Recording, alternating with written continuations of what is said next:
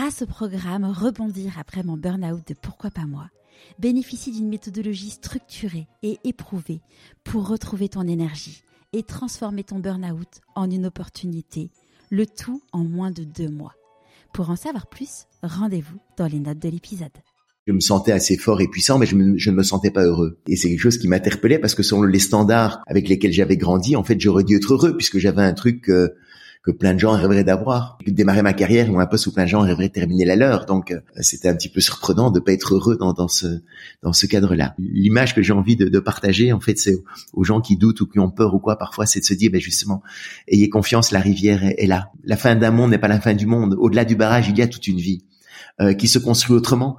Et, et c'est là il faut accepter justement les, ces, ces incertitudes-là, accepter les, les, coups durs, accepter que ça puisse pas toujours se passer comme on l'avait imaginé, mais aussi quand on a ce socle de la relation à soi qui est suffisamment solide, ben on, on traverse et puis il y a le destin, comme je disais, les coups du les coups du sort, du hasard, du destin, de la vie, etc., qui nous amènent euh, à faire des rencontres qu'on qu'on n'imaginait pas pouvoir faire. Bienvenue sur Pourquoi pas moi.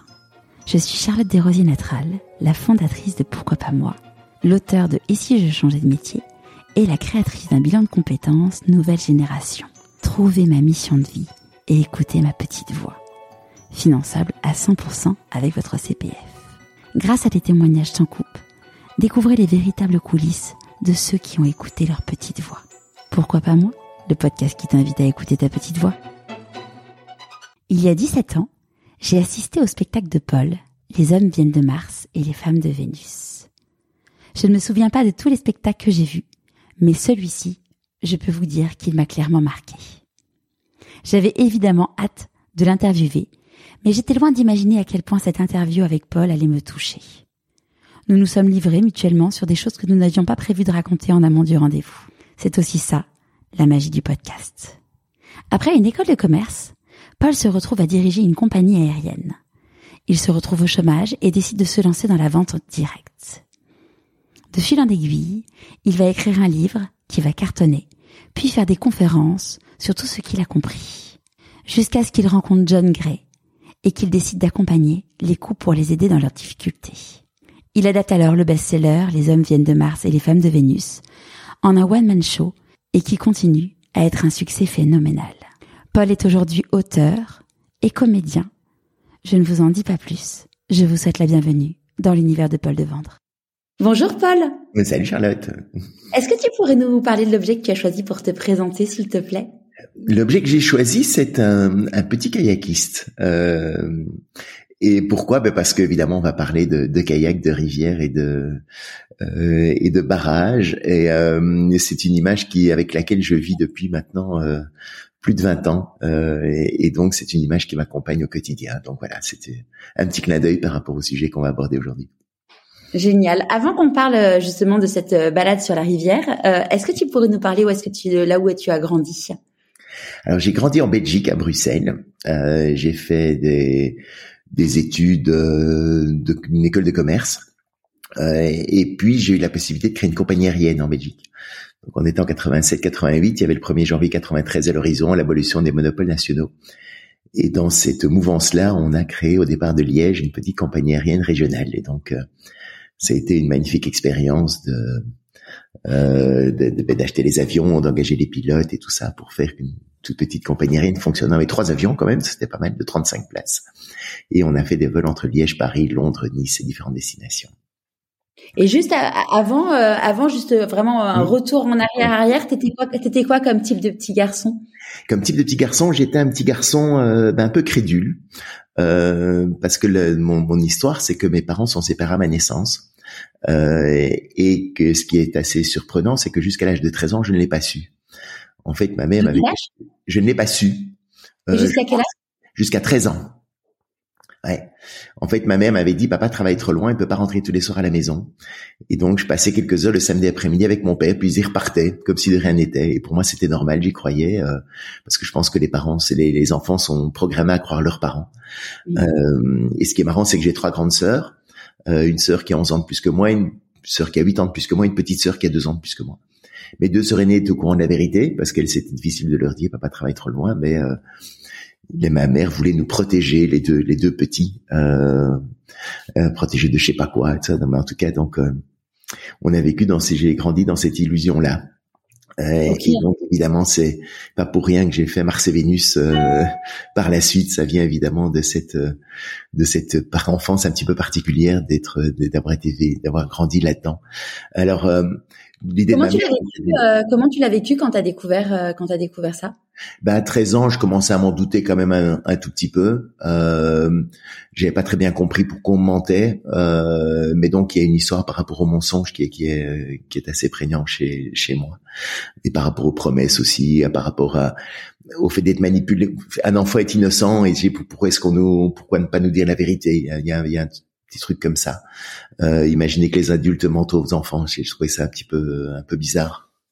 Euh, mais bon, euh, j'ai grandi avec ça. Et alors, en même temps, il y a eu un côté confortable, peut-être justement d'être dans cette illusion de pouvoir. Euh, j'ai pas été ballotté entre mon père et ma mère, etc. Donc il y a eu quand même une, une sécurité qui était peut-être bonne. Alors je sais pas comment ça aurait été autrement, mais, euh, mais en tout cas, euh, ça m'a joué aussi mon rôle de père aussi. Euh, parce que j'ai été triste de pas avoir mon père, mais j'ai pas eu de blessure par rapport à lui, donc il la page était un peu blanche peut-être pour euh, construire mon, mon, histoire de père avec euh, avec mes enfants. Et quand tu étais un petit garçon, c'était quoi tes rêves? Comment Quand tu étais un petit garçon, c'était quoi tes rêves? Mes rêves, mais j'en avais pas des masses. C'est ça qui c'était un peu surprenant. Je j'étais là pour pour faire faire ce qu'il fallait faire, quoi, un petit peu. Euh, je, je savais pas trop. Je, tu vois, il y, a une part de moi qui avait pas complètement confiance en justement en mon intuition et tout ça, parce que il y a une partie de moi qui savait qu'on ne me disait pas la vérité, euh, et il y a une partie de moi qui me dit j'ai pas le droit de me poser toutes les questions que je veux. Euh, parce que je sentais bien que j'avais pas le droit de poser certaines questions à ma mère, donc je, je ne m'autorisais pas complètement justement à, à, rêver, à être totalement insouciant. Et euh, donc je, je, je, crois que j'ai vécu un peu euh, peut-être un petit peu ouais un petit peu endormi par rapport à, à, ça par rapport à mes rêves par rapport à mes aspirations ou, ou les attentes de la vie etc en fait c'était pas des, des réflexions que j'avais mais j'ai grandi j'étais dans une dans une chorale euh, et on c'était un peu les petits chanteurs à la croix de bois de, de, de, de en, en, Belgique c'était une très bonne chorale dans mon collège et je, je chantais une heure par jour euh, donc une demi-heure le matin, une demi-heure le soir, etc. Et donc ça c'est quelque chose qui a, qui a, vraiment bercé et bercé toute mon enfance. C'était dans cette euh, dans ces chants et dans et dans, et dans cette chorale. Et puis le sport. aussi. la voix, la voix et la scène étaient déjà présentes dans ta vie. Oui, mais j'imaginais pas du tout. Hein. Mais, mais c'était marrant parce que c'est vrai qu'on était, euh, j'ai fait partie des l'Opéra national de Belgique, le, théâtre de la Monnaie, euh, quand il avait besoin de chœurs d'enfants pour les pour les opéras, ben, faisait appel à notre chorale. Et donc j'étais euh, quelquefois faire des, des, des opéras euh, là-bas. Et donc j'ai eu 7 8 ans j'étais j'étais sur scène mais j'imaginais jamais en, en faire un, un, métier ou une activité. C'était pas mon, mon truc mais voilà c'est vrai que la, la vie m'a rattrapé par rapport à ça. Et au moment du coup de, de choisir les études ça s'est passé comment pour toi? Et choisir les études ben je savais pas très bien quoi faire euh, justement et donc j'ai pris euh, j'hésitais entre la médecine, j'aime pas le sang et tout ça, donc médecine, j'y pensais, j'y pensais pas du tout. Euh, mon grand-père avait été ingénieur, mais comme j'ai jamais vraiment vu mon père travailler, etc., donc je savais pas très bien. J'ai pas, j'ai pas beaucoup de notions de, enfin, j'ai pas grandi avec quelqu'un qui travaillait à la maison, donc c'était assez marrant. Euh, donc je savais pas très très bien quoi faire. Euh, le droit ne tentait pas trop et tout, donc je suis parti sur, une école de commerce en fait. Je me disais c'était le truc le plus général et euh, qui, qui, offre le plus, débouché, le plus de débouchés après, mais je savais pas exactement justement ce que je ce que je voulais faire de ma vie, comment. Enfin, j'avais pas vraiment de passion particulière à, euh, à développer, donc euh, voilà, je suis parti sur une école de commerce. Et du coup, là, tu disais donc après que c'est pile poil euh, suite à l'école de commerce ou t'as monté et puis donc après les écoles de commerce, donc j'ai bien aimé. J'étais assez, j'étais pas, j'étais pas brillant, brillant comme élève parce que euh, je faisais beaucoup de sport aussi et tout ça. J'étais, euh, j'ai joué au hockey beaucoup, hockey sur gazon en Belgique, c'est assez populaire. et euh, et puis, euh, mais j'étais assez actif dans une association d'étudiants. Euh, qui proposait des stages pour des étudiants à l'étranger et qui faisait venir des, des, entreprises sur le campus pour les pour les embaucher, etc. Enfin donc il y avait pas mal d'activités. J'ai organisé euh, un, un concours boursier euh, au sein de cette association pour euh, et donc voilà donc j'étais très actif là-dedans et donc ça ça m'a vraiment mis le pied à l'étrier de l'entrepreneuriat et de l'envie de, euh, de, de, de l'entreprise etc et là, euh, j'ai eu la possibilité, justement, j'étais j'étais chez Unilever, euh, était un des, un des partenaires de, de des journées qu'on organisait. Unilever, c'est une multinationale euh, qui vend les produits comme euh, euh, Dreft et les poulets les, les poudres, les, les, les, poudres à lessiver, toutes les, les, les, mayonnaises et tout ça. Pour ceux qui c'est énorme. Mais c'est énorme, multinationale. Et, euh, et donc j'ai fait un stage de quelques mois là-bas. Et, euh, et puis en, pendant mon service militaire, j'ai eu la possibilité de faire des, une étude de marché pour l'aéroport de Liège. Et c'est comme ça que le projet euh, compagnie aérienne est né. Mais évidemment, le projet compagnie aérienne était un petit peu euh, aventureux par rapport à, à Unilever, qui était quelque chose de sûr, de certain, etc. Évidemment, ma mère m'encourageait à aller chez chez Unilever, mais j'avais un petit doute. Et euh, et j'ai eu une conversation en fait avec le directeur d'Unilever. Je sais pas pourquoi je, suis tombé là avec lui. Le, le, le DRH m'aimait bien et donc il m'a dit tiens viens. Et j'avais parlé au DRH de, de mes deux choix. Et, euh, et le DRH m'a dit viens on va parler au, au, au directeur. Euh, j'avais 26 ans, personne ne le voit pour pour ce, type d'embauche, mais il m'aimait bien. Et, et ce directeur là m'a dit euh, prends prends une prends Excel. Euh, et, et, la manière dont il l'a dit, c'était en fait, j'ai vraiment ressenti quelqu'un qui me disait, mais en fait, j'aurais bien aimé à 25 ans que quelqu'un me dise de, de, prendre un peu de risque dans ma vie plutôt que de jouer la, la sécurité, euh, la, la, sécurité la carrière directement. Et c'est drôle parce que c'est vraiment une image qui m'est qui, qui, qui m'est restée. Je vois encore la tête de, de, de ce directeur qui me dit, euh, vas-y, prends. Euh, du genre, ok, là, je joue pas pour ma boîte, euh, euh je t'aime bien et tout ça, voilà. Et, ouais prends ton envol et, vas-y et prends des risques. Et j'ai, et j'ai vraiment ressenti, j'aurais bien aimé que quelqu'un me le dise euh, à mon à mon âge, à, mon âge. Et si si quand quand j'avais son âge et euh, voilà. Donc c'était euh, alors c'était un moment assez sympa. Et donc c'est comme ça que je suis parti sur sur ce projet de compagnie aérienne qui a été qui a été très très sympa jusqu'en 91 où là il y a eu la crise du Golfe euh, une grosse crise en transport aérien et donc là on a malheureusement dû déposer le bilan parce qu'on n'a pas pu être soutenu par les par les pouvoirs publics puisqu'on était totalement totalement privé.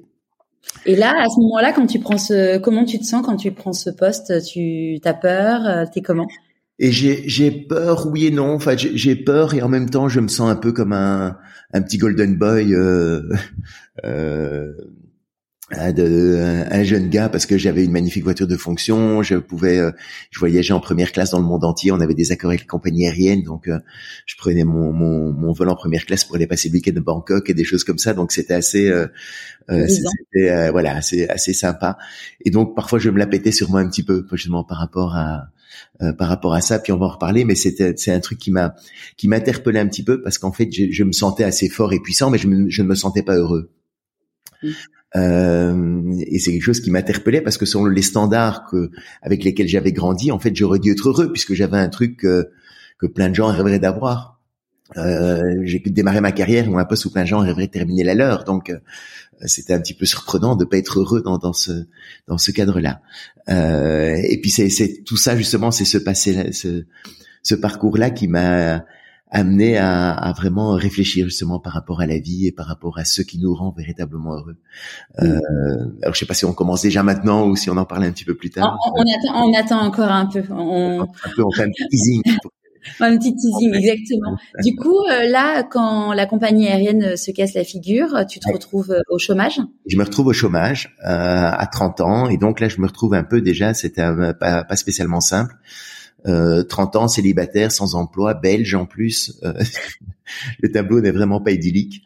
Euh, et là, ben, j'essaye de de faire comme on a comme on a appris, hein, euh, de, ben de, de retrouver un poste n'importe lequel euh, et tout. Et puis je me rends compte que c'est pas si évident que ça, euh, parce que j'ai un parcours un peu atypique. Donc à, mon âge, c'était enfin c'était pas si évident de retrouver quelque chose qui était intéressant et en même temps qui était dans, dans mes cordes euh, par rapport à ce que j'avais vécu. Les, certaines personnes du, ne voulaient pas m'embaucher parce que j'avais déjà eu un poste supérieur au leur, etc. Ah, tu, tu, pouvais faire peur en fait. C'est ça, je faisais un petit peu, euh, c'était un peu atypique. Puis j'étais jeune aussi, donc j'avais pas non plus énormément d'expérience et puis j'étais peut-être un peu un chien fou. Euh, il n'avait peut-être pas envie d'avoir des, des, gars comme moi et chercher des gens peut-être un petit peu plus carrés. Mais donc ça a été une période assez assez, difficile parce que vraiment de, de, de, remise en question et tout ça. Euh, et puis après, ben là j'ai rencontré ma j'ai rencontré ma femme et puis j'ai euh, et puis je me suis à travers la vente directe en fait j'ai vu une petite annonce dans, dans la vente directe et ce ce, ce message là m'a interpellé. Euh, et donc je me suis lancé là-dedans.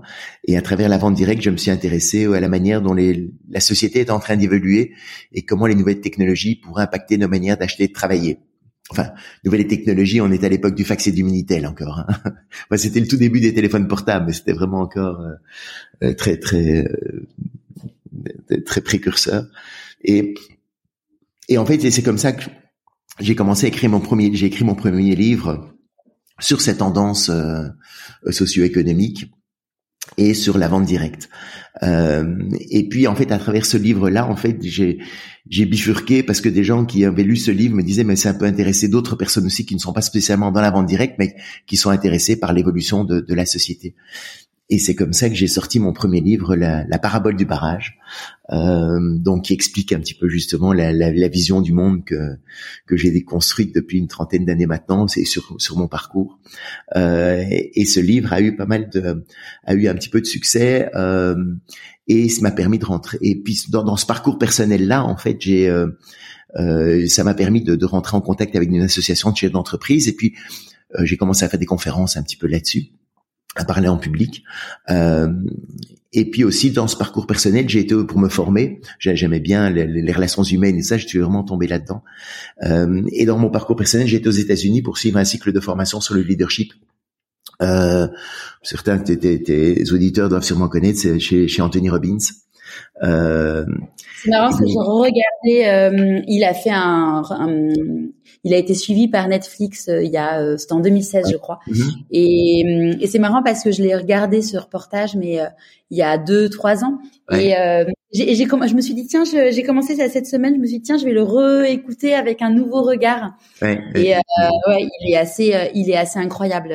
Ouais non, il a une, énergie assez dingue. Alors, je je je, sais pas très bien comment ça ça a évolué parce que je crois que maintenant la société est en train d'évoluer aussi par rapport à à ce qu'il pouvait dire encore il y a il y a une vingtaine d'années, mais il y, a, il, y a, il, y avait, il y avait 25 ans, c'était vraiment sur le, c'était toute la force masculine dans toute sa splendeur. Je pense qu'il manquait un peu de féminin peut-être dans son, dans, dans, dans, son approche et d'intuition, etc. Mais c'était vraiment tout sur le.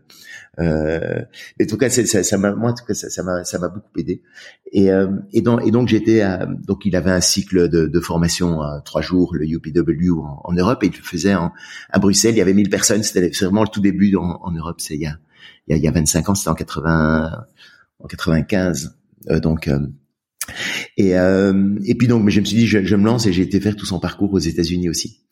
Et euh, et donc tous les soirs, il y avait des intervenants extérieurs qui qui venaient. il y avait il y a eu le général Schwarzkopf, Schwarzkopf, c'est difficile à prononcer, celui qui, qui avait le, général en chef de la crise, la, la guerre du, du Golfe. Euh, aux États-Unis, il y avait Deepak Chopra, enfin plein de gens, plein de gens comme ça. Et il y avait aussi John Gray, qui venait de sortir son fameux best-seller Les hommes viennent de Mars et les femmes de Vénus. Et, euh, et quand j'ai entendu John Gray, là, j'ai vraiment j'ai adoré ce que j'ai entendu parce que ça, je dis, ça a résonné par rapport à mon histoire personnelle, par rapport au fait d'avoir grandi dans un univers très féminin avec trois grandes sœurs et juste ma mère. Euh, et où je me sentais parfois différent, mais je savais pas comment et pourquoi justement dans, dans cette enfance. Et là, j'ai vu, ben, en fait, c'est con, mais j'étais juste un petit mec, quoi. euh, et donc, ça m'a beaucoup interpellé et, j'ai commencé à en parler autour de moi de manière drôle, mais, ouais, parce que tu vois, je suis pas psy et tout ça.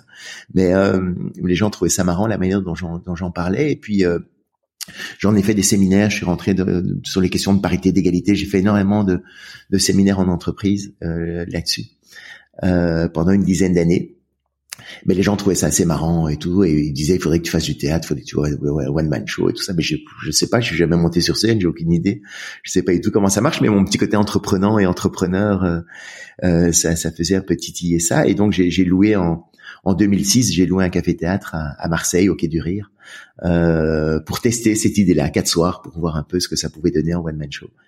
Et puis ça a été le début d'une formidable aventure. Euh, parce que ce spectacle, je l'ai déjà joué maintenant, je l'ai joué plus de 2000 fois. Euh, il y a eu 2 millions de spectateurs. Euh, c'est devenu un peu un, spectacle référence quoi, sur, les, les, relations entre les hommes et les femmes. En fait, c'est amusant parce que euh, j'ai lu le livre. Enfin, j'ai même, en vrai, je l'ai même pas vraiment lu le livre parce que, euh, en toute objectivité, j'ai trouvé ça chiant. Euh, mais euh, à l'époque, j'avais euh, emmené mon mon, mon ex-mari, je l'avais emmené, je l'avais emmené, genre, je sais pas, ça faisait pas longtemps du tout qu'on était ensemble. Il m'a dit, genre, mais mais mais qu'est-ce que tu me traînes Enfin, pourquoi tu m'emmènes ici, quoi? Enfin, vraiment. Euh, genre, et genre, je pense qu'il faisait vraiment la gueule au début de la soirée. Et euh, et ça a été, enfin, on a passé un moment absolument génial. Et on s'est dit, en fait, euh, à la fin, on s'est dit, mais mais il faudrait, ça, tous les couples devraient aller voir cette pièce et, et, le, et le voir tous les ans, en fait, parce que c'est vraiment, c'est vraiment un truc où, où tu vois, il y a plein de trucs où on, on, on était un jeune couple à l'époque, tu vois, c'était il y a, il y a 17 ans. Il y a plein de trucs où on se disait, euh, ça nous permettait de comprendre et mhm. du coup de faire des blagues en se disant, mais non, mais en fait, regarde, là, t'es comme ça parce que là, t'es es quand même super relou, faut le dire. Mais parce que c'est ton part, ta part masculine ou ta part féminine. Et ce qui était aussi hyper intéressant, je trouve, c'est de se rendre compte que on a tous du féminin et du masculin en nous, qu'on soit une homme ou une femme, et mhm. euh, et du coup ça permet de mettre en exergue ça. Et, c'était drôle parce que bon bah tu vois tout le monde qui est mort de rire, et mhm. tu vois vraiment quand quand, quand même tes voisins que tu ne connais pas se marrent et, tu vois bien qu'en gros ça, ça ça résonne grave. Et on était allé voir le euh, on était allé voir le deuxième. Je l'avais mhm. réemmené euh, juste juste avant de nous marier. Mm-hmm. Donc euh, 14 ans après. Mm-hmm. Et, et pareil, c'était vraiment, enfin, c'est ouais. vraiment, je le recommande à tous les couples. On a arrêté, donc du coup, bon bah notre couple c'est fini. Mais du coup, il faut continuer. ouais. Non, c'est pas une recette miracle, hein, mais euh, il y, a, y a plein d'autres enjeux et tout ça, des, des, des, blessures personnelles et tout ça qui vont jouer. Bien sûr. Euh, rigole, mais, euh, je, mais ça me fait pas rire en vrai. Mais bon. Hmm c'est ça, c'est c'est le syndrome du pendu, tu sais, c'est le qui va que celui qui va juste se faire pendre, il rit, c'est un rire nerveux. Donc là, je dis je rigole, mais en fait, c'est en vrai, c'est pas non, c'est le. Mais ça fait. Euh... Mais oui, l'idée vraiment, et, c'est vrai que parfois c'est mal compris parce que le, titre est un peu provocateur en disant les hommes viennent de Mars et les femmes de Vénus. Ça veut dire que c'est mettre des gens dans des cases. Et moi, au début, quand, quand j'ai entendu le thème, j'avais pas encore lu le bouquin et, euh, j'étais un peu sceptique justement par rapport au fait de mettre des gens dans des cases. C'est réducteur, on est tous uniques, etc. Enfin, donc j'étais avec ces, ces a priori là, donc j'étais un peu un peu réfractaire au, départ. Et en fait je me suis laissé vraiment embarquer parce que c'est pas du tout comme tu dis c'est pas les hommes et les femmes c'est notre part masculine et féminine en nous. Et puis c'est comprendre une logique qui n'est pas la sienne. En fait l'idée n'est pas de se définir soi euh, mais c'est d'essayer de mieux comprendre un langage qui n'est pas toujours le nôtre en fait. Et, euh, Clairement. Et c'est comme ça que j'ai essayé vraiment de le présenter. Alors, mais évidemment avec en caricaturant un petit peu, en étant un peu euh, un peu drôle pour parce que ce sont des choses qui sont importantes, mais qui peuvent être légères. Et, et c'est enfin tous les témoignages que j'ai eus, c'est vraiment ça, c'est de dire mais c'est génial de pouvoir en, rire un peu après quoi. Euh, c'est c'est pas ah, euh, de la légèreté, c'est juste un mec, c'est juste une nana ou voilà ou c'est juste ta part masculine ou ta part féminine, mais c'est pas lié à moi en fait. Euh, et quand on comprend ça, on a le petit recul qui permet de pas être d'être moins énervé par rapport à ces comportements différents de Ouais, ça permet vraiment, euh, enfin ouais, de, de se, enfin de comprendre, bah déjà de se comprendre soi, déjà, euh, se dire, bah tu vois typiquement le fameux truc. Euh, pour moi, c'était, enfin l'exemple que je prenais à toutes mes copines après en disant, allez voir cette pièce. L'exemple concret, enfin le plus flagrant, c'est c'est quand tu te retrouves devant ton dressing et que tu dis que t'as rien à mettre alors que, ton, ton, placard déborde de fringues, et que forcément ton mec te dit, mais elle se fout de ma gueule. Arrête de mentir, ton amour est pleine mais euh, mais ouais, c'est vraiment de se comprendre soi et de se dire en mhm. fait euh, c'est normal que je réagisse comme ça et puis de comprendre en effet l'autre quand ouais. Euh, ouais, quand t'as un ours dans la caverne et que et que tu comprends pas pourquoi euh... mais t'en veux et tout alors qu'en fait il t'en veut pas. C'est ça. Et du coup ouais, ça aide vraiment ça aide vraiment je trouve enfin c'est c'est c'est vraiment top. Et, et, du coup, le fait d'avoir pris le nom euh, pour ta pièce de théâtre, t'as as dû mhm. demander, j'imagine, euh, l'accord. Oui, euh, Mais en fait, donc j'ai animé des séminaires. Donc quand, quand j'ai eu, j'ai vu John Gray aux États-Unis, on était 1500 dans la salle. J'ai, moi, j'ai acheté, j'étais passionné, j'ai acheté les livres et les cassettes à la sortie. Tu voyais tout le truc, le package américain. J'ai tout écouté en boucle et j'ai commencé à en parler autour de moi. Puis je me suis dit, j'ai envie de diffuser ces idées en français parce que ça me parle. C'est vrai, c'est le, le, bouquin n'était pas traduit en français à l'époque même. Et je savais pas très bien comment faire. Et je me dis, ben si si j'envoie une lettre à John Gray en disant j'ai envie de diffuser vos idées en français, il va se foutre de ma gueule. Je suis pas psy. Enfin, je, je, qui, qui je suis donc. Et donc en fait j'ai euh, j'ai appelé euh, j'ai invité euh, des copains en disant voilà j'ai un truc à vous dire, euh, j'ai loué une salle dans, dans, dans un hôtel, euh, juste venez écouter ce que j'ai à vous dire, posez pas de questions et venez. Donc les gens sont venus par curiosité, mais ce qui m'a permis d'avoir une cassette audio en fait que j'ai envoyée à John Gray en disant voilà ce que je fais, est-ce que vous êtes d'accord ou est-ce que tu es d'accord, c'est en anglais tant pis ou est-ce que tu es d'accord et tout ça que je, je... Et, et, donc je savais pas du tout. traduit et je l'avais pas traduit euh, la cassette, mais j'avais écrit en anglais à côté, etc. Mais au moins qu'il entende le ton et qu'il voit qu'il voit que j'ai fait quelque chose, jusqu'une lettre. Toi, j'en savais rien. il y avait pas d'internet, il y avait rien. Donc je me dis, euh, je vais envoyer euh, un courrier. Puis il y avait quelqu'un dans son staff qui parlait français, donc il écoutait. Euh, et, euh, et, donc John m'a recontacté en disant voilà ben viens aux États-Unis je, peux je peux je peux t'aider. Et donc j'ai j'ai passé je, je me suis formé un petit peu auprès de lui. Euh, et puis donc j'ai commencé mes trucs. Et aux États-Unis en fait ce qu'il avait fait c'est qu'il avait euh, il avait mis des cours sur cassette sur cassette vidéo. Euh, parce que d'autres personnes comme moi avaient envie de diffuser aussi. Et lui disait c'est si je, formais des gens, c'est compliqué, euh, donc je vais faire un, cours sur cassette audio, comme ça, les gens mettent la cassette, euh, ils m'écoutent moi, donc c'est, le, message est, est, propre. Euh, et puis on fait des, ils font des petits exercices entre eux, et puis ils rediscutent, et puis et donc ils formaient juste des gens à l'écoute et un peu à la à l'animation de ces séances-là. Et moi, quand j'ai vu ça, je me suis dit, je vais pas commencer avec une cassette d'un Américain doublée dans un hôtel à Paris ou ici, ça va être complètement débile.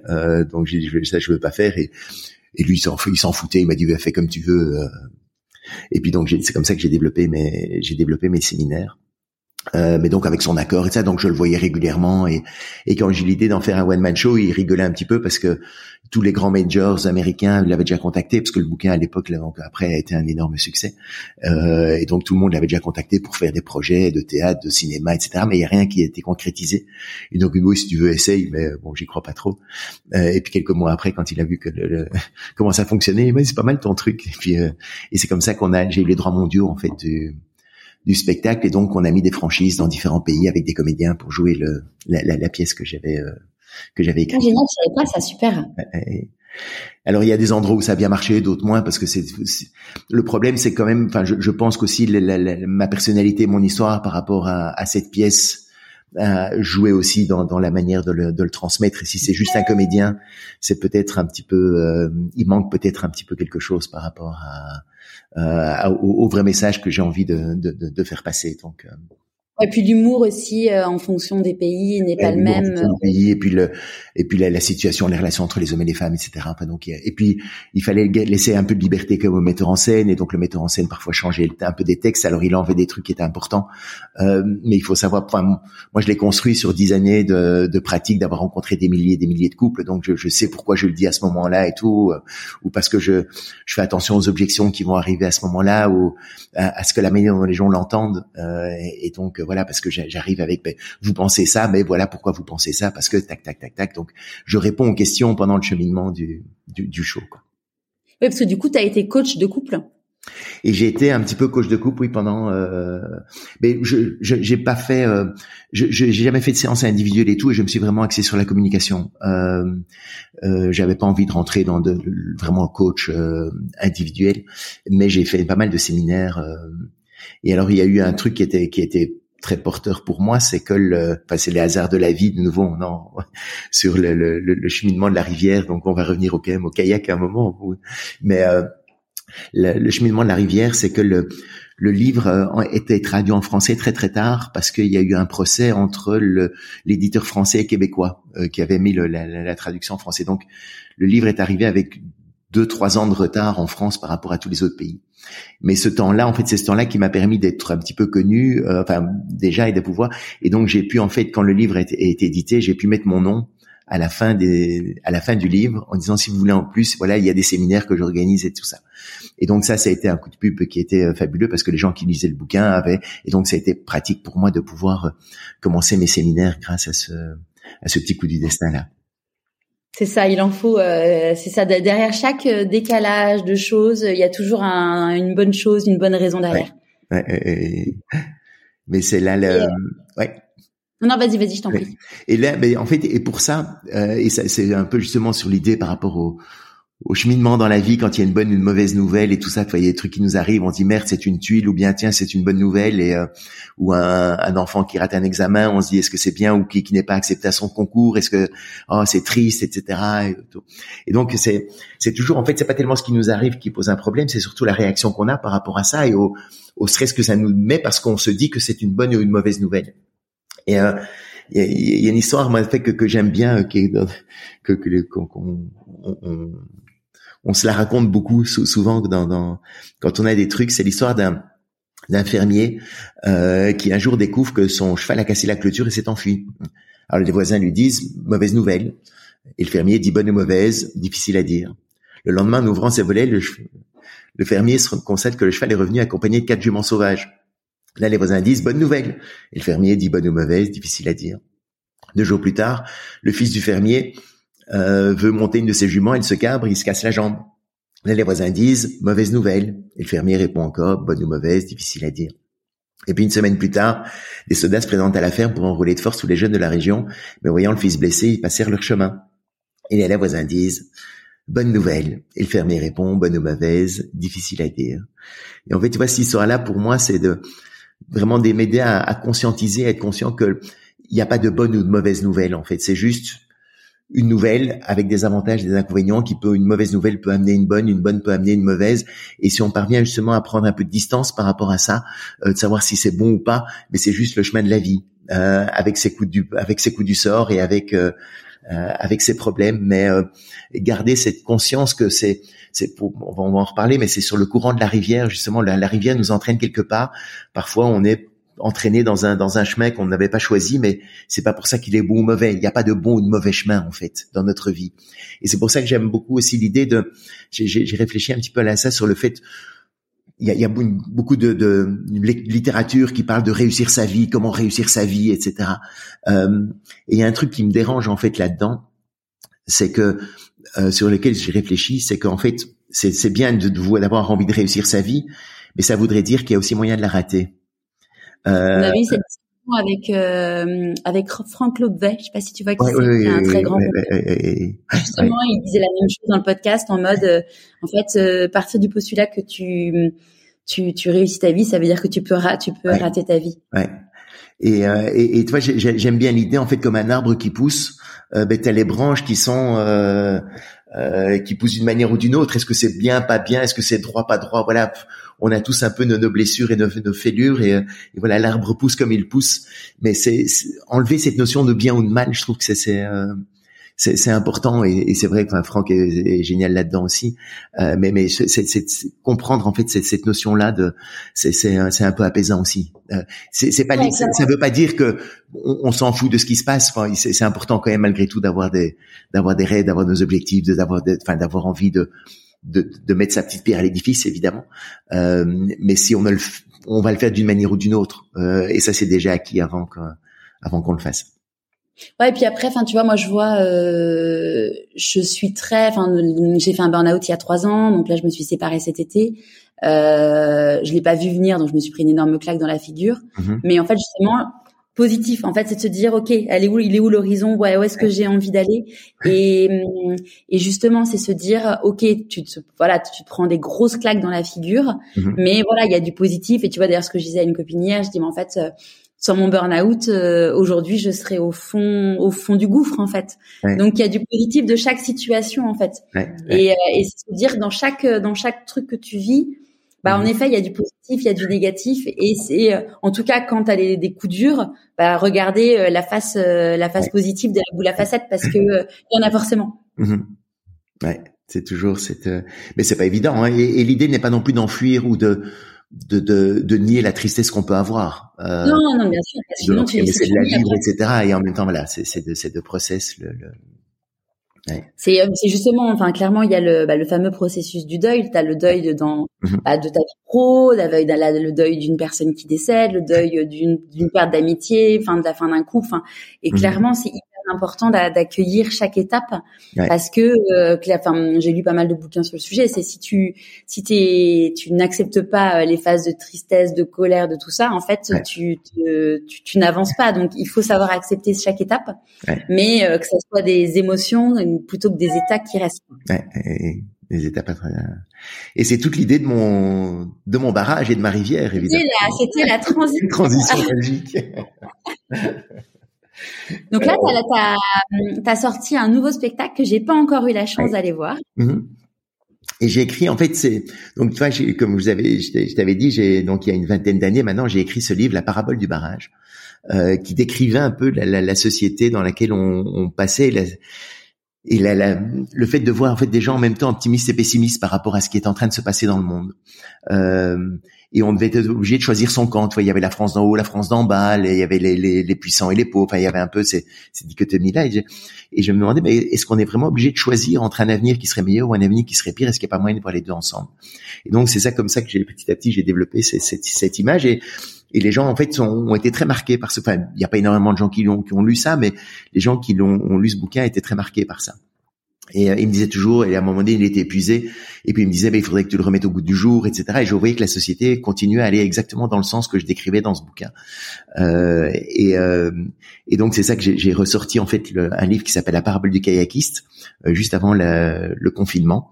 Il est sorti juste avant.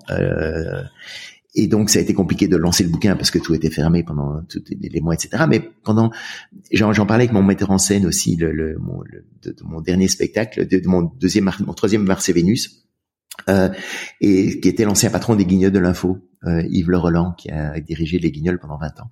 Et il, est, il aimait beaucoup ce, ce sujet-là. Euh, et on s'est dit, bon, on pourrait peut-être en faire un, un, spectacle aussi. Et donc, c'est, j'ai, construit ce, ce, nouveau spectacle du bonheur dans les épinards pour partager cette vision du monde. De, alors que c'est, c'est, beaucoup plus personnel que Mars et Vénus. Tu rigoles moins, tu peux pas taper du coude le, le voisin euh, en disant, ah, c'est tout toi, parce que je parle, on parle chacun de soi, en fait, là-dedans. Euh, mais l'idée de ces, l'idée de cette parabole du, du, du kayakis ou du barrage, en fait, c'est de comprendre que si on imagine que le, le, la vie est une expédition en, kayak sur une rivière de montagne, tu vois, le kayak c'est sympa, etc., c'est chouette, on s'amuse bien et tout, mais parfois c'est quand même un peu dangereux. Il y a des courants et des rapides, et quand on est pris dans les rapides, même l'aventure peut même parfois s'arrêter plus vite que prévu. Hein, euh, le terme rapide d'ailleurs, c'est pour ça qu'on est rapide. Et lors de la deuxième guerre mondiale, en fait, le monde est passé par les chutes du Niagara, hein, la, cascade la plus haute que l'humanité ait jamais connue. Le résultat est assez effroyable à la sortie, et bien, est bien connu tout le monde. 80 millions de morts, un monde en ruine. Enfin, je vais pas faire, on va pas le décrire pendant des heures, tout le monde l'a en tête. Et je pense qu'on peut comprendre qu'à cette époque, en 45, que les survivants traumatisés par toutes ces années d'horreur qu'ils avaient vécues étaient un peu réticents à l'idée de reprendre leur kayak. Hein, et donc, à l'image des castors, ben, ils ont simplement décidé de construire un barrage sur la rivière parce que comme ça, ça leur permettrait désormais de vivre sur un grand lac protégé des courants et des rapides. Et là, ils s'imaginaient qu'ils seraient enfin heureux puisqu'ils jouiraient de cette sécurité, euh, qui serait enfin, en, qui, était le, le bonheur absolu après avoir passé telle année d'une telle année d'incertitude. On peut imaginer que cette clé de cette question de sécurité était vraiment la clé du bonheur. Euh, et donc, c'est comme ça qu'à dès 45, on a commencé à construire ce barrage euh, par les grands systèmes de solidarité collective, hein, comme la sécurité sociale, les caisses de retraite, l'assurance chômage, enfin, tout ce qu'on a mis en place pendant les 30 glorieuses. Et chacun vivait dans des parcelles. Euh, on a donné des parcelles avec, on a mis des barrières flottantes sur le lac. Alors évidemment, il y avait les grands ensembles, il y avait les, les, les plus belles parcelles dans les pour la bourgeoisie, pour les, les les, les, les, plus riches, et puis pour la bourgeoisie, et puis les pavillons pavillonnaires, et puis les grands ensembles collectifs, les HLM, etc., qu'on a construits dans les années 50. Mais même ces HLM étaient un énorme progrès par rapport aux anciens bidonvilles. Et puis aussi, la, la notion très importante, c'est que grâce à, à, à, la croissance économique de l'époque, qui était très forte puisqu'il y avait le baby boom, il y avait la reconstruction, il fallait tout reconstruire. Donc il y avait aussi le pétrole qui était bon marché, il y avait l'apport des colonies hein, où il y avait toutes les matières premières qui nous arrivaient quasi gratuitement. Donc il y avait l'évolution technologique, les nouvelles, euh, les machines à laver qui arrivaient, le téléphone, enfin tout ce, progrès là. Donc il y avait une croissance économique énorme et grâce à ça, en fait, le niveau du lac était en train de monter. Et ce qui se passe, c'est que quand le niveau d'un lac monte, sa surface augmente quand les berges sont en pente. Et donc, il y avait de plus en plus d'espace pour tout le monde sur ce lac. Et donc, en fait, l'objectif d'une vie, c'est progressivement transformer en disant ben l'objectif de ma vie c'est d'agrandir ma parcelle, de l'aménager du mieux possible avec euh, avec une machine à laver, avec en allant des voyages, avec ma voiture, avec mon truc. Donc en fait on est passé pour, par ce bonheur par la consommation. Euh, tout d'un coup, on est parti du besoin de sécurité qui est essentiel, de pouvoir avoir un toit et pouvoir manger, d'être sûr d'être encore vivant demain. En fait, ce, ce bonheur-là s'est transformé petit à petit en une idée d'un bonheur par la consommation. Et c'est sûr que après les privations qu'on a eues, etc., c'était génial. Vous voyez, quand, quand un mari offre un aspirateur à sa femme dans les années 50, elle était ravie. Euh, messieurs, essayez aujourd'hui, vous prenez l'aspirateur dans la gueule. euh, alors que les aspirateurs sont plus performants qu'avant. Donc, on n'y comprend rien. Elles sont, elles sont vraiment, elles sont vraiment euh, ces femmes. Rien, c'est vraiment leur, euh, on, ne sait plus quoi faire. On sait plus quoi faire. Mais, mais donc, on peut comprendre que, que en fait, le, bonheur s'est construit. On a commencé à avoir cette idée du bonheur par la consommation, parce qu'effectivement, ça apportait énormément de facilité et de joie par rapport à ce que cette génération-là avait connu. Mais pendant ce temps-là, en fait, il y a des jeunes qui sont nés après la guerre, qui n'ont pas connu tous les problèmes, de, qui n'ont pas été construits dans cette souffrance de la guerre, etc. Tous les jeunes sont arrivés du baby boom, sont, on se sont dit, ben moi, ces parcelles c'est bien, mais ça reste un enclos. Moi, je veux pouvoir aller nager partout. Euh, je veux la liberté. Ça a été Woodstock, ça a été le, les hippies, ça a été le nom à la guerre au Vietnam, c'était tous ces trucs-là. Et, et c'est 68 évidemment, mais 68 en France. Euh, et ce mouvement était rejoint par tous les ouvriers qui à un moment donné se sont dit mais je veux bien ma parcelle mais quand même globalement ma parcelle c'est sympa mais il y a quand même des grandes parcelles ailleurs. Moi j'ai l'impression d'être un peu pigeon dans, le système. Et donc ça a commencé à créer des remous. Euh, il y a eu des luttes de classe etc pour pour récupérer. En fait le but d'une vie c'était d'avoir la parcelle la plus grande possible. Et donc tout ça a, a commencé à créer de l'agitation. Jusqu'en 73 où là il y a eu le premier choc pétrolier la première brèche dans le barrage. Et là où tout d'un coup en fait le niveau du lac cesse de monter euh, et depuis 73, en fait, toutes les crises successives n'ont fait qu'ouvrir de nouvelles brèches dans ce barrage. Euh, et ce qui fait que le niveau du lac est en train de descendre maintenant.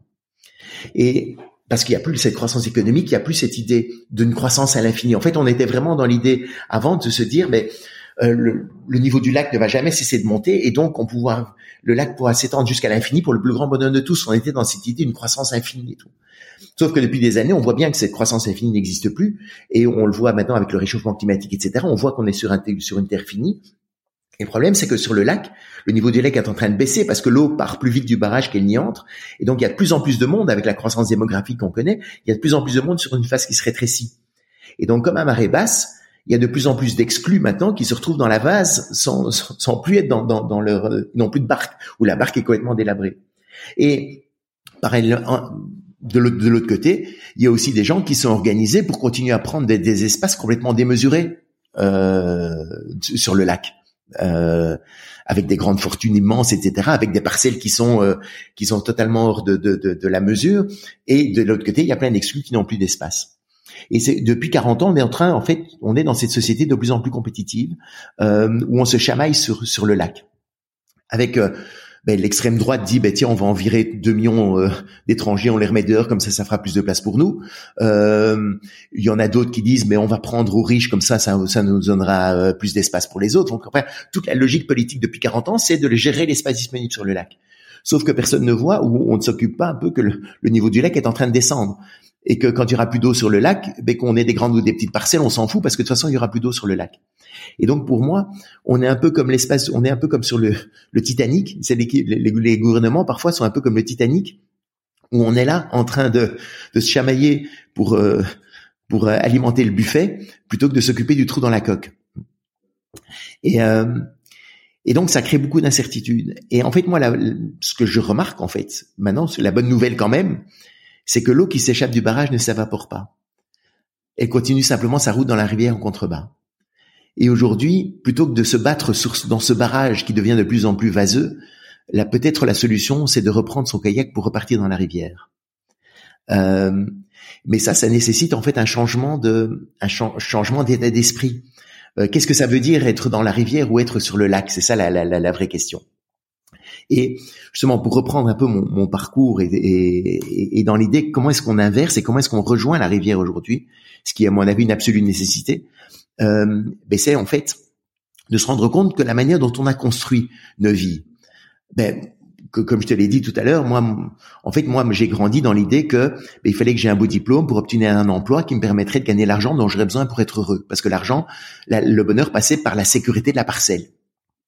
Et donc, j'ai eu une parcelle assez rapidement. J'ai eu une belle parcelle, je te dis, euh, comme directeur général, compagnie aérienne, etc. C'était génial, mais je me sentais pas heureux. Et ça m'interpellait, je dis, parce que je me sentais trahi par ces principes avec lesquels j'avais grandi. Mais donc, avant, avant ça, je reviens deux minutes. Euh, c'est que donc première étape, en fait, c'était de construire une construire sa parcelle. Deuxième étape, une fois qu'on a construit cette parcelle, on pouvait alors fonder une famille hein, qui serait forcément heureuse puisqu'elle jouirait du confort et de la sécurité de la parcelle.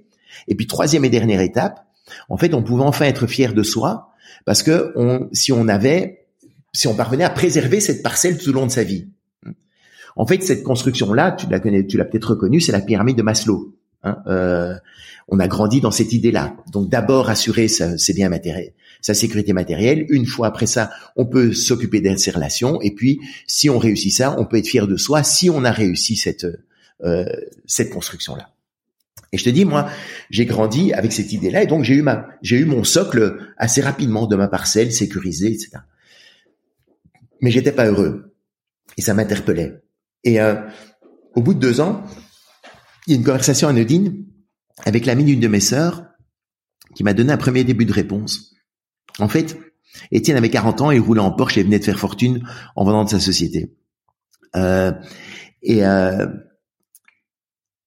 un soir où on se retrouve tous les deux sur la terrasse, et là, je lui demande, je lui dis, mais maintenant que tu dois être heureux, maintenant que tu as gagné de l'argent, tu es heureux, parce que j'étais dans l'idée. Il m'a dit non. Et ça m'a surpris. Et je dis, me dit, je dis pourquoi?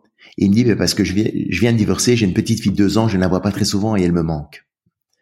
Et en fait, en quelques mots, Étienne là m'a permis vraiment de prendre conscience que l'argent ne fait pas le bonheur. Et qu'en fait, il y a peut-être des relations plus importantes. Alors, c'est pas pour ça qu'il n'est pas important. Hein. Quand on dit ça, parfois, c'est euh, évidemment que c'est important, mais il, il n'est peut-être pas la source du vrai bonheur quand on sait de façon qu'on suscite cinq fois plus en Suisse qu'au Kenya.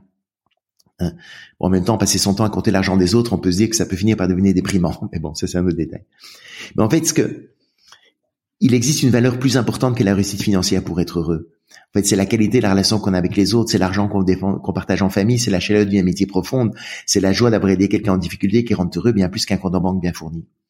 Ça ne veut pas dire que l'argent n'est pas important. Hein. Euh, moi, je suis très content quand il y a du monde qui vient me voir au spectacle, etc. J'étais ravi d'avoir des millions de spectateurs qui sont venus me voir. C'est... Mais mais c'est c'est pas le but. En fait, c'est ça l'idée. Et il y a une relation plus importante, c'est là. Et donc, si on prend la pyramide de Maslow, en fait, ben, le socle, le deuxième, le deuxième étage est plus grand que le premier. Et puis, lors de la faillite d'Erexel, ben, je me suis rendu compte que euh, il y avait peut-être une valeur plus importante que la réussite financière, que, que même la relation avec les autres pour être heureux, c'est la relation qu'on entretient avec soi.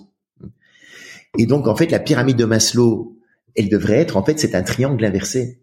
Euh, le, troisième étage est encore plus important que les deux premiers étages. Et donc, mais en fait, mais la construction de la pyramide de Maslow, pour être glorieuse, elle l'a tenue. Elle l'a tenue pour tout le monde parce qu'on était dans toute dans cette idée-là, parce que la sécurité matérielle était garantie.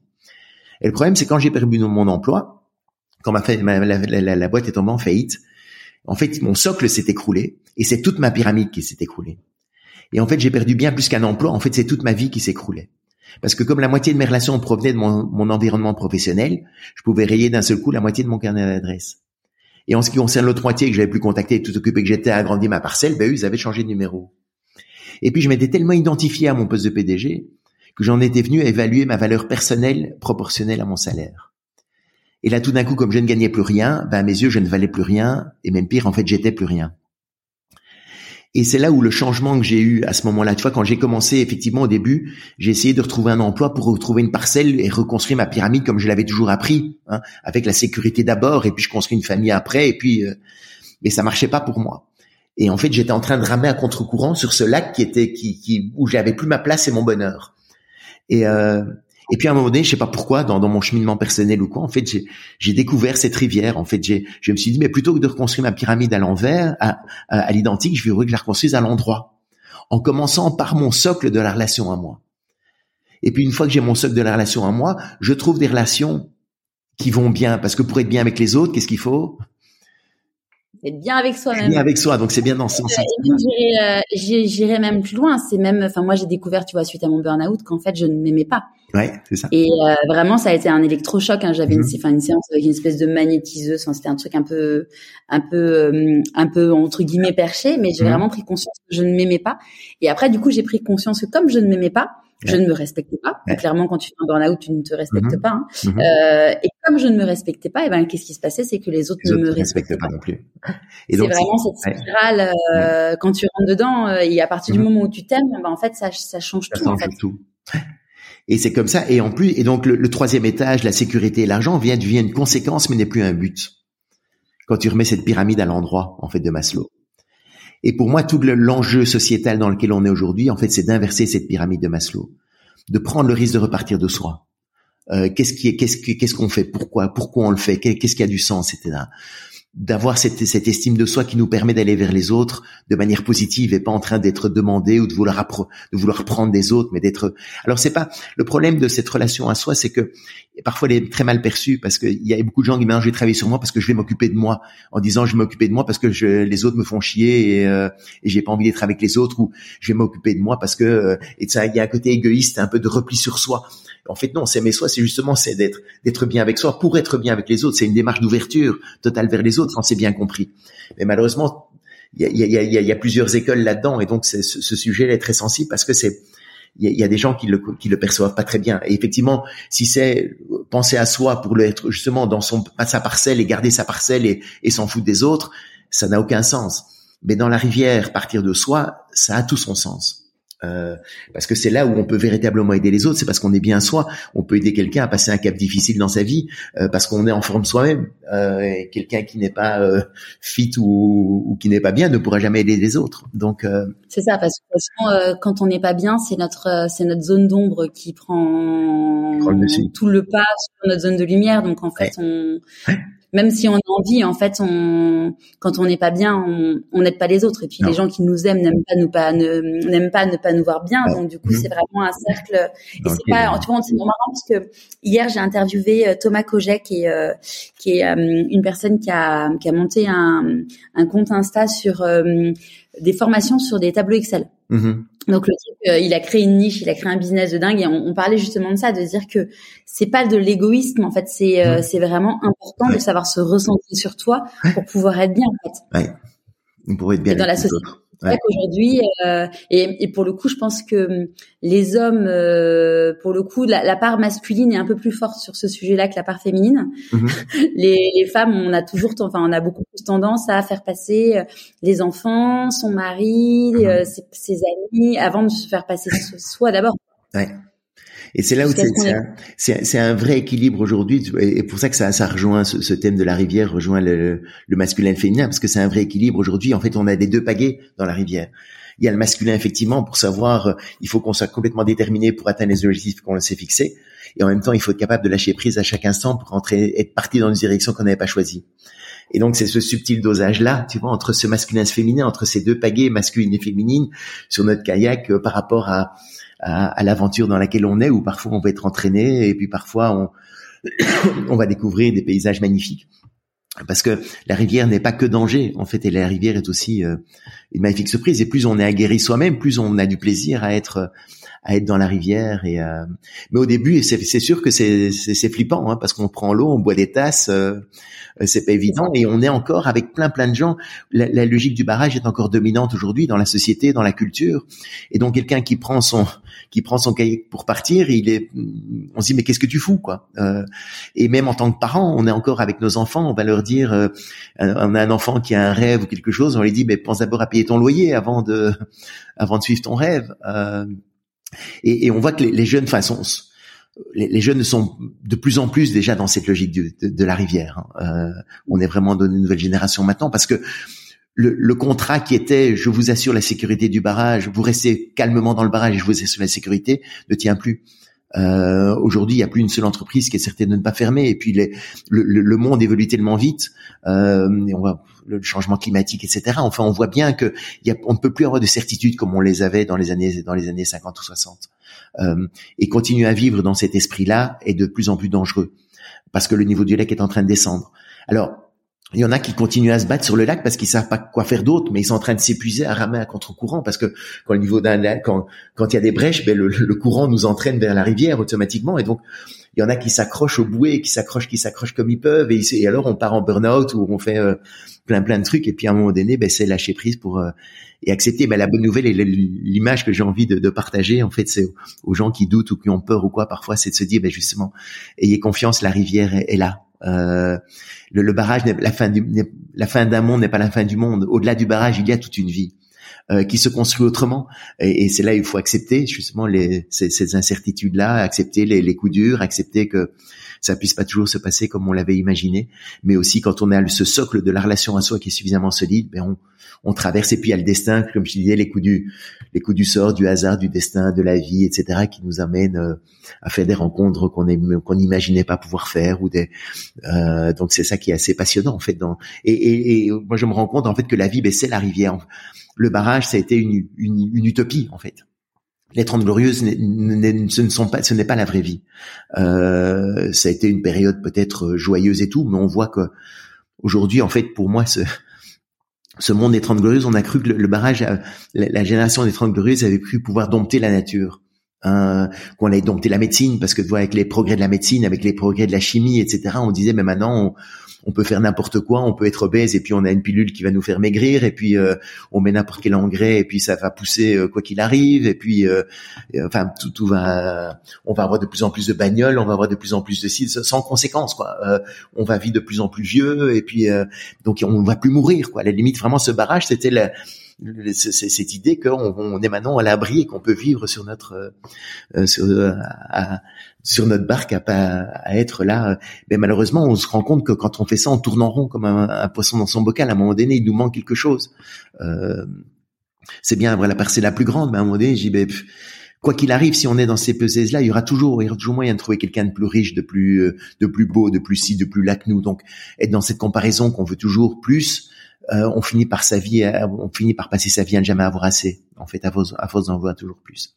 Euh, et l'idée pour moi de la vraie croissance aujourd'hui, c'est plutôt la croissance dans la rivière ou une croissance intérieure, parce qu'on a envie de croître. Euh, mais c'est plus une croissance extérieure d'accumulation de biens, c'est simplement une croissance intérieure de, de certitude qu'on peut passer les, les, les, étapes et de partir à la découverte de, la, de ce que la vie peut nous proposer dans la rivière. Et du coup, ce spectacle, euh, à partir de quand et quand est-ce qu'on peut le voir? Et on peut le voir pour le moment, on va le voir à Avignon. Euh, non, pardon, à Avignon, je l'ai fait à Avignon été, mais on va le voir à, à Lyon euh, jusqu'à à la fin du mois de, de janvier. Donc c'est le, le, théâtre à Lyon s'appelle. Euh, on mettra les, les liens euh, en dessous. J'ai oublié le nom du théâtre. Euh, le théâtre à Lyon, donc je vais jouer quelques fois là-bas, et puis je vais partir en tournée, mais je sais pas encore exactement, donc on va mettre toutes les dates. il y a le livre, la parabole du kayakiste, tu vois, c'est déjà pour ceux qui sont, le, le, thème intéresse, il y a mon livre euh, qui est aux éditions Jouvence, euh, la parabole du kayakiste, pour comprendre justement, voilà, voilà les, les, clés. Tu, tu parlais de la relation à soi, tu vois, peut-être qu'on peut en parler deux minutes. Cette relation à soi, pour moi, c'est un, c'est vraiment un point central. Et c'est vrai qu'on peut tous se faire le test, se dire bah oui je me aime évidemment, etc. Mais on peut faire un petit test très simple euh, qui est de se mettre devant son miroir le matin ou l'après-midi quand on veut d'ailleurs, mais c'est nous et nous. Et puis on se regarde vraiment, on prononce son prénom et on dit je t'aime. Hmm. Euh, et là immédiatement on voit les réactions qu'on va avoir, la petite voix intérieure qui est en nous qui va nous dire mais t'es fou, t'as vu ta gueule et tout ça, moi je te connais, euh, je sais tout ce que t'as déjà fait dans ta vie, euh, pourquoi tu racontes n'importe quoi. En fait donc il y a une petite, on a tous cette petite voix intérieure qui nous sabote. Et, euh, et donc, en fait, cette petite voix-là fait vraiment beaucoup plus de dégâts qu'on ne le croit.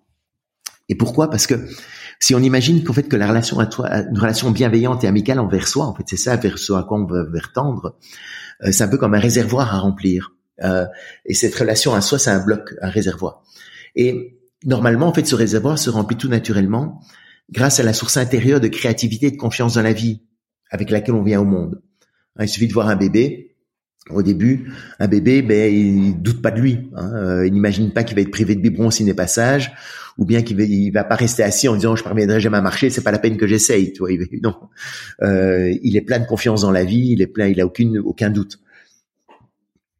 Et malheureusement, en fait, tous les dénigrements et toutes les épreuves qu'on subit depuis qu'on est tout petit, parce qu'il y a des gens qui vont nous dire t'es pas bien, t'es paresseux, t'es ci, t'es là, etc. à l'école et tout. Euh, tous ces dénigrements vont finir par étouffer notre. C'est comme si notre source intérieure était en train de se boucher. Et quand la source intérieure ne coule plus, en fait, il ne reste plus qu'un seul moyen de remplir notre réservoir, c'est par l'extérieur, en se mettant à quémander par tous les moyens possibles l'amour ou l'admiration d'autrui. Et tu vois, quand je, me vantais d'être PDG de ma compagnie aérienne ou quoi, en fait, j'essayais de remplir mon réservoir de l'extérieur parce que je cherchais auprès des autres la reconnaissance que j'étais incapable de me donner à moi-même. Et c'est et c'est comme ça sur les réseaux sociaux et tout. Tu vois, maintenant, en fait, il y a des gens qui essayent de remplir le réservoir d'estime de soi de l'extérieur parce qu'ils n'ont pas cette certitude intérieure. Et le problème quand on fait ça, c'est que, tu vois, la petite voix intérieure est toujours là, elle reprend immédiatement le dessus. Alors ça soulage un moment en disant, mais oui, c'est les autres mêmes, c'est que je suis un peu aimable, donc ça fait du bien, un peu, cinq minutes. Mais le problème, c'est que notre petite voix intérieure remet, revient tout de suite. Mais moi, je te connais. Non, non. Mais, et n'oublie pas qui tu es. Euh, et donc, en fait, cette petite voix intérieure, c'est comme si elle avait fait des trous dans le fond du réservoir. Et donc, en fait, ça n'arrête pas. Après, de intérieure, elle est à la fois, ça peut être à la fois le loup blanc et le loup noir, en fait. Ça Il y a les deux. Euh, elle peut être à la fois, euh, à la fois, en effet, ce truc de non mais t'as vu, et à la fois, ça peut être justement, euh, rappelle-toi qui tu es. Et moi, je, enfin, c'est vrai. Après, c'est plus ma philosophie de vie de voir le toujours le positif avant de voir le négatif. Mais t'as aussi cette petite, parce que tu vois, le, la baseline du podcast, c'est l'invitation à écouter ta petite voix. Mm-hmm. Mais en effet, c'est le loup blanc, c'est te dire, non mais regarde tout ce que tu as fait, regarde comme tu es quelqu'un d'exceptionnel. On est, on est tous quelqu'un d'exceptionnel. Mm-hmm. Il faut se le rappeler. Ouais.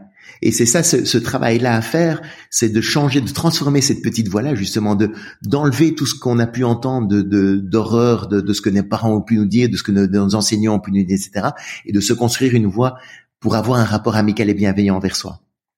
Et c'est là où la source intérieure, en fait, peut renaître. En fait, c'est quand on se donne à soi, en fait, cet, cet amour-là, on n'a plus besoin d'aller chercher chez les autres. Euh, et, et c'est là où ça, ça, change complètement le, le, rapport aux autres, justement, c'est que on n'est plus là en train de d'essayer d'avoir l'admiration de l'autre. Quand quelqu'un dit il a trop d'ego, euh, non, en fait, on ne peut pas s'aimer trop. Quelqu'un qui a trop d'ego, c'est quelqu'un qui ne s'aime pas assez et qui a besoin de remplir son réservoir de l'extérieur par l'approbation des autres et qui va la chercher par tous les moyens possibles. Euh, une fois qu'on est bien avec soi, une fois que quand tu as ta, petite voix, ton loup blanc qui est là, euh, qui est présente, ben c'est facile justement. Enfin, tu n'as plus besoin de ce de ce renforcement des autres. Et c'est ça le tout le secret aujourd'hui, c'est d'avoir cette force intérieure, de remplacer la sécurité extérieure par la force intérieure qu'on peut avoir en soi. Mais il faut il faut effectivement il faut aller le chercher, il faut un peu balayer devant sa porte, il faut euh, enlever quelques doutes, il faut euh, il faut faire ce truc. Mais, c'est essentiel aujourd'hui. C'est découvrir quelle est sa part d'ombre, l'accepter et être à sa place et du coup euh, avancer quoi. Et de là, tu trouves les relations, tu vois, et l'argent que tu fais, euh, et l'argent et le projet que tu vas avoir découlent alors de cette construction personnelle. Euh, tu vois, quand tu vas chez un, t'as envie d'aller chez un, un, restaurateur, un cuisinier qui est passionné par ce qu'il fait, euh, quelqu'un qui est là parce qu'il veut juste prendre le plus d'argent possible et te servir n'importe quoi, enfin, t'es pas bien. Pour qui, donc c'est ça. En fait, le, le métier part ton activité, etc. Il faut que ça ait du sens, il faut que ça parte de ce que tu as envie de faire. Et, donc, on parle de la question du sens dans les métiers, tout ça, ça devient essentiel aujourd'hui, parce que justement, on, dans le cadre de cette pyramide à l'endroit, ben c'est la base, c'est notre socle. Euh, et de nouveau, c'est pas pour ça que l'argent n'est pas important, euh, mais c'est comme ça justement la meilleure manière aujourd'hui d'en gagner ou d'avoir la certitude d'en gagner, c'est de partir, de prendre le risque de partir de soi. Euh, parce que le lac, sur le lac, si on ne pense qu'à l'argent et à sa parcelle, le lac est en train de baisser.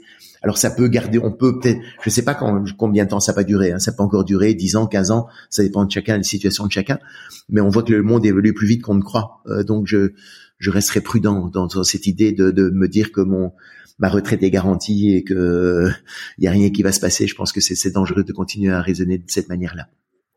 Tu vois d'ailleurs, euh, suite à mon burn-out, je me suis dit bon, je sais pas ce que je veux faire de ma vie et tout le monde m'a dit fais un bilan de compétences, mais en fait, euh, c'était euh, les, bilans de compétences traditionnels, c'est vraiment un truc on, on était dans une case, on te remet dans une case, mhm. et du coup, moi j'ai créé justement une méthode qui permet aux personnes de trouver, de partir de leur why en fait, de trouver mhm. leur why, mhm. et ensuite voir quelle est leur zone de génie, et ensuite voir quel est le métier, et après quel est l'environnement, parce qu'en fait Clairement, le sens, si tu sais pas euh, quelle est ta raison d'être, tu sais pas ce qui apporte du sens dans ta vie, et en même temps, tu peux pas savoir quel est qu'est-ce qui apporte du sens dans ta vie si tu ne te connais pas. Mm-hmm. Et donc du coup, c'est vraiment d'aider les gens à comprendre bah, qui ils sont, apprendre à s'aimer et puis après savoir quel est euh, qu'est-ce qui apporte du sens dans leur vie pour trouver après le mhm. travail. Parce qu'aujourd'hui, moi je vois un nombre de personnes qui me disent non mais moi j'ai déjà fait un bilan de compétences traditionnelles machin mais je dis oui mais c'est normal vous avez exploré que la partie pro mais si vous savez pas qui vous êtes et si vous mhm. savez pas ce qui apporte du sens dans votre vie, bah vous allez continuer dans cette roue de hamster et vous allez encore vous faire éjecter et ça va encore faire mal.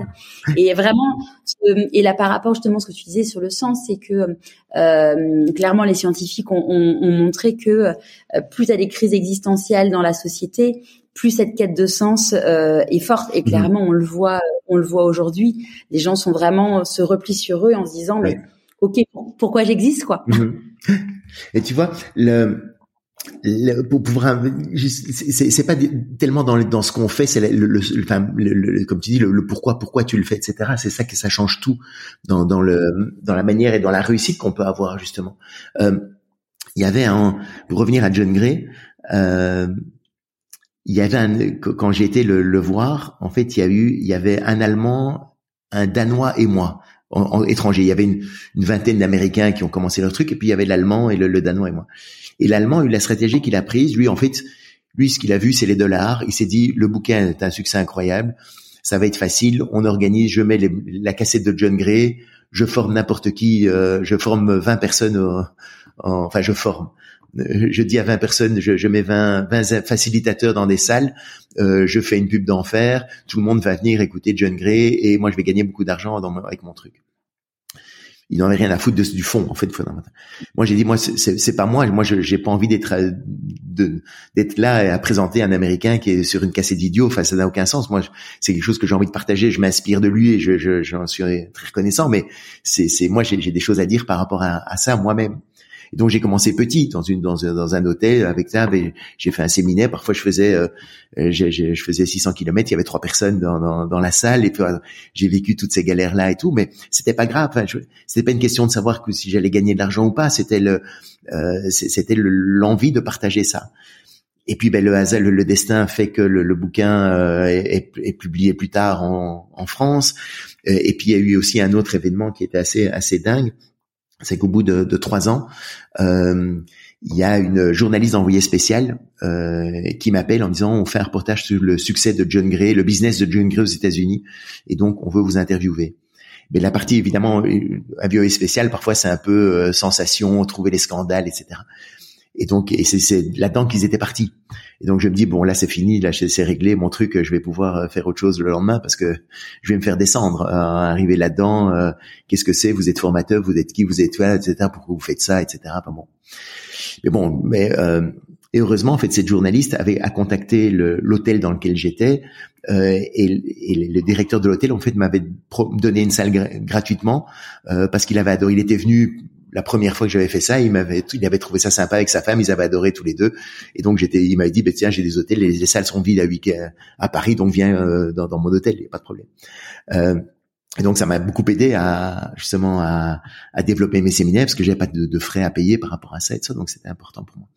Et donc et le et la, et la femme de le de la, femme du, du, du patron euh, à la journaliste et lui explique qu'en fait non, c'est pas du tout la démarche que vous pensez, Paul est tout à fait différent, enfin il le fait vraiment dans une démarche sincère, etc. Donc heureusement ça a déjà un peu amadoué la, la journaliste. Et puis on s'est rencontrés, puis elle a, elle a vraiment saisi la sincérité de ma démarche. Euh, et elle s'est battue contre ses rédactions, en, contre ses rédacteurs en chef pour dire non, euh, je veux pas faire un truc. Je, elle a été honnête en fait. Et, euh, et plutôt que de faire un reportage sur John Gray, elle a fait un reportage sur mes ateliers euh, en allant filmer des couples avant, pendant et après les ateliers. Euh, et été, elle est partie de 13 minutes et on est parti à 52 minutes. Où, et elle a tenu bon en disant non, je veux, moi, voilà ce que j'ai vu, c'est ça que je vais montrer.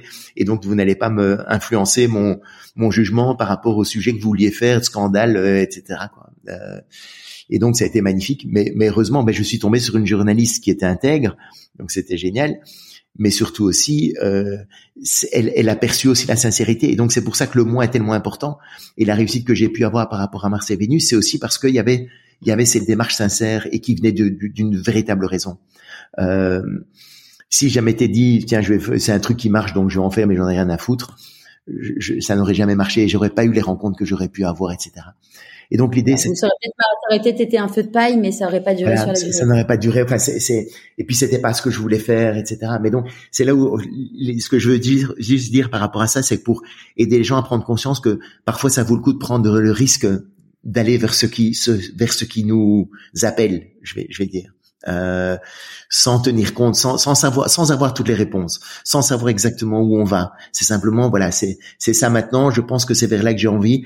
J'ai peut-être pas, je sais pas pourquoi, je sais pas comment et tout, mais j'y vais. Et puis euh, et puis on voit. Euh, et, et, et, le truc, c'est de rester attentif dans la rivière aussi. Ben, c'est d'être attentif justement à tous les euh, à tous les signes qui peuvent y avoir, euh, qui peuvent nous aider à aller justement. Tiens, il y a ça. Tiens, il y a ce podcast. Tiens, il y a ce, cette femme-là. Tiens, il y a cette rencontre-là que je peux faire. Tiens, il faudrait que je parle à telle ou telle personne. Enfin, parce qu'on est animé par son, par ce qu'on fait. Mais c'est ça qui nous donne l'énergie d'aller et de le, et de le proposer, d'avancer et de, et de trouver notre, voie.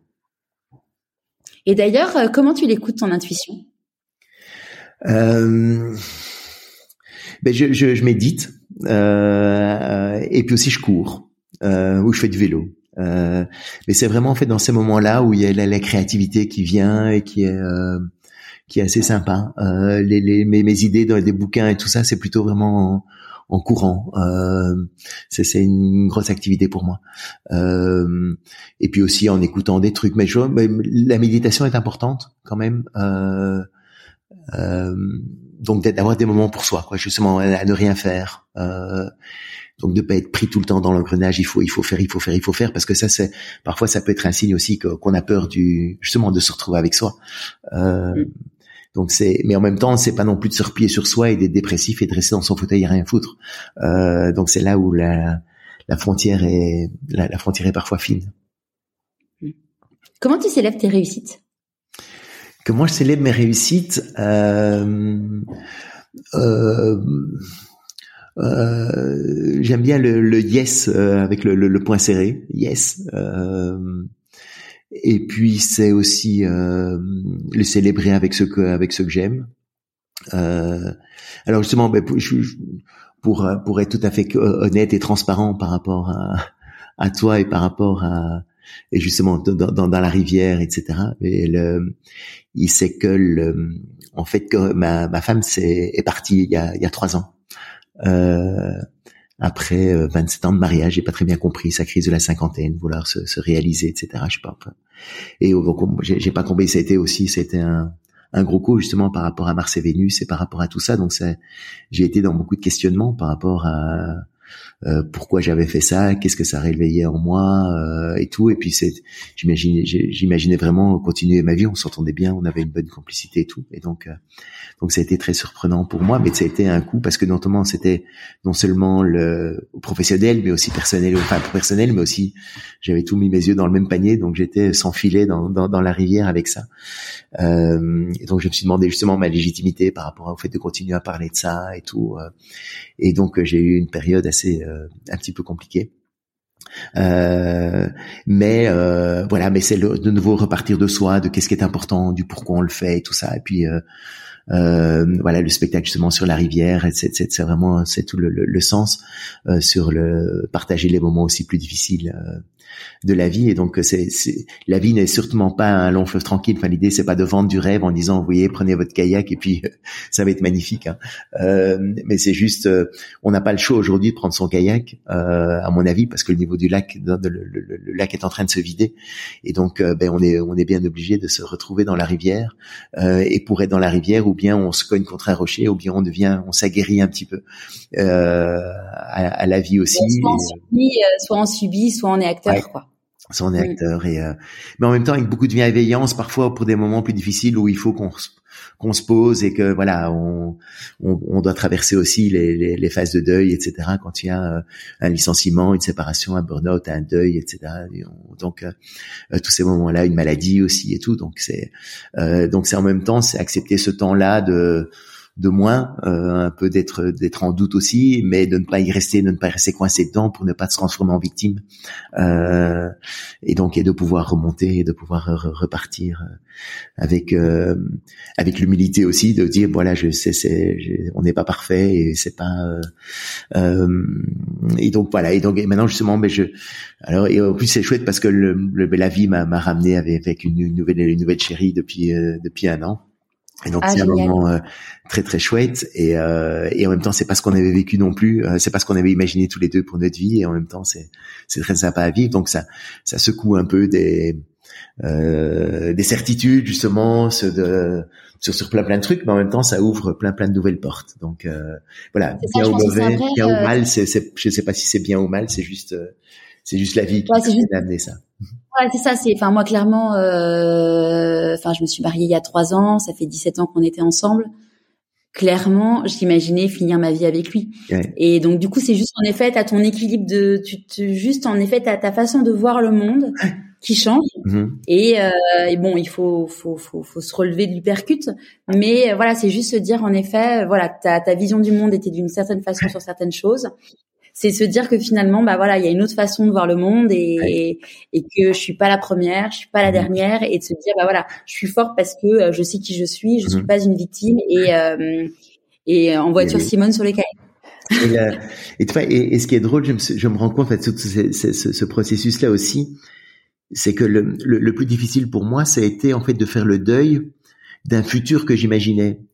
Euh, Disons sans, savoir, sans même savoir si ce futur-là aurait existé ou non. Euh, et donc c'est là où parfois c'est important peut-être d'être conscient de ça, c'est de, de, de ne pas euh, de ne pas commencer à idéaliser un futur dont on n'a aucune aucune idée euh, et plutôt d'être dans le futur réaliste de ce qu'on a envie de, de, créer par rapport à la situation dans laquelle on est, plutôt que de continuer à vivre sur dans un futur idéalisé qui peut-être ne se serait jamais passé parce qu'il y aurait eu un événement, euh, on aurait pu être malade l'un ou l'autre, avoir un accident ou un enfant ou un, enfin, il y a, y a, tellement d'aléas dans la vie qui fait que rester sur cette image d'épinal d'un futur, euh, d'un bonheur merveilleux avec un être cher, enfin, c'est, euh, euh, c'est faisable. Hein. Euh, je, suis sûr qu'il y en a qui, qui peuvent le vivre, euh, mais c'est bien de le vivre si on a la possibilité de le vivre. Mais continuer à vivre dans, dans le regret de ne pas le vivre, si on n'a pas la possibilité, je pense que c'est peut-être un petit peu. Euh,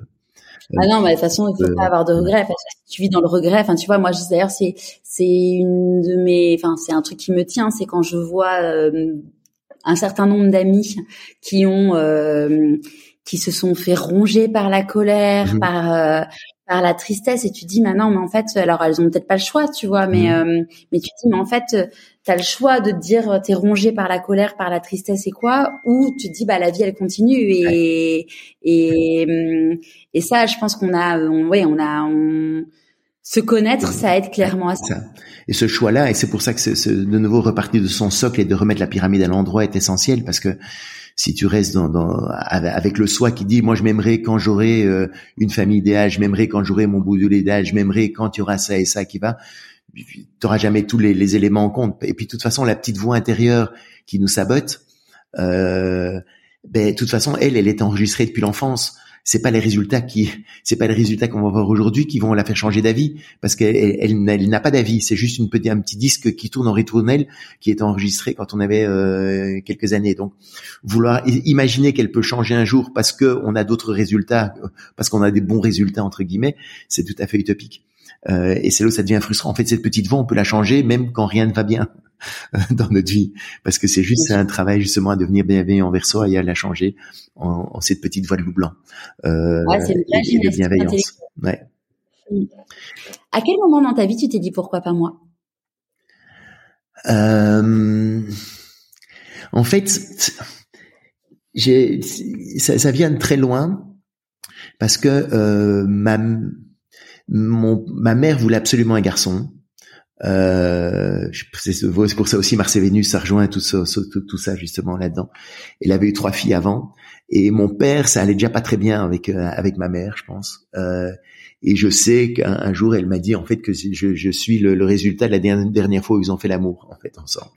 Euh, et elle s'est dit en fait un jour, elle a pris, elle voyait bien qu'il était plus tellement là, et euh, ben, elle a dit bon c'est le bon moment et tout. je fais encore un petit essai pour avoir mon gosse. Donc c'est pas pour retrouver mon mari ou quoi, c'est juste pour une dernière tentative pour avoir mon garçon. Euh, et donc en fait, j'ai toujours l'impression d'avoir été d'être né par un enfin un trou de souris quoi. Je, normalement je devrais pas être là un peu dans, dans l'idée. Donc pourquoi pas moi? C'est juste bah, je suis arrivé là, euh, voilà, je, je, je, suis là. C'est peut-être qu'il y a une raison euh, parce que le, le, les chances étaient quand même assez faibles que j'y sois et donc euh, donc voilà. Donc j'ai en fait cette confiance là et c'était sûrement qu'on renforcé par ma mère qui était tellement contente d'avoir un garçon. Alors c'était parfois intéressant, je, je me sentais aimé, mais en même temps je me sentais aimé comme garçon, mais pas comme comme moi. Euh, elle était contente d'avoir un fils pour remplir son réservoir de l'extérieur. Elle n'était pas spécialement heureuse d'avoir d'avoir moi comme enfant. Ouais, c'est comme ça parfois que je, je me suis un peu euh, euh questionné par rapport à par rapport à ça. Euh, mais donc toi, c'est, et, et c'est là aussi où c'est, un truc qui était intéressant pour moi euh, par rapport toi, à cette vision là, c'est que je m'étais toujours dit, en fait, moi, j'ai cette confiance-là que quand il y a un obstacle, ben, je vais le franchir d'une manière ou d'une autre. Hein, quand il y a un mur, euh, il y a un mur devant moi, ben, je vais trouver le petit trou de souris ou je vais trouver les, petits trucs qui me permettent de passer au-dessus ou bien, enfin, j'en sais rien, je sais pas comment, pourquoi, mais, mais la vie m'a fait suffisamment maintenant, euh, m'a donné des preuves que j'étais capable de, de traverser euh, ces, ces trucs-là. Et donc, j'étais avec cette image assez positive que j'étais capable de traverser les murs. Et je me suis rendu compte maintenant avec avec le dernier mur que je me suis pris dans la dans la gueule euh, avec la séparation qu'en fait je n'avais peut-être que pour que cette identité de moi qui doit qui passe les murs, j'ai besoin d'avoir des murs. Et donc euh, je me construisais aussi mes propres murs pour pouvoir les passer. Et je me suis dans l'évolution personnelle que j'ai maintenant, je me dis bon en fait j'ai pas à construire des murs. Euh, la vie peut très bien, je n'ai pas à, à me creuser, construire un mur pour me dire que je suis capable de le traverser. Non, la, la vue peut aussi être simplement ben, euh, un très très beau paysage derrière le mur sans sans mur quoi. C'est juste un beau paysage sans euh, avec euh, avec des arbres, avec des fleurs, avec avec une magnifique nature, avec un ruisseau qui coule, avec une rivière qui coule gentiment et qui qui va vers l'océan, mais sans sans côté abrupt et tout ça. Et le fait de, de ne plus avoir à me créer de mur, peut-être, j'en sais rien, hein, on va voir, mais je, je suis à la découverte de ça justement de cette de cette possibilité-là de me dire, en fait, j'ai pas à me construire ces murs-là. Mm. C'est quoi pour toi la réussite? Mais justement, toi, la réussite, je, l'enlève un petit peu parce que le, euh, j'ai pas envie d'avoir d'avoir l'idée de, l'échec euh, qui s'oppose l'un ou l'autre, donc qui, qui s'oppose.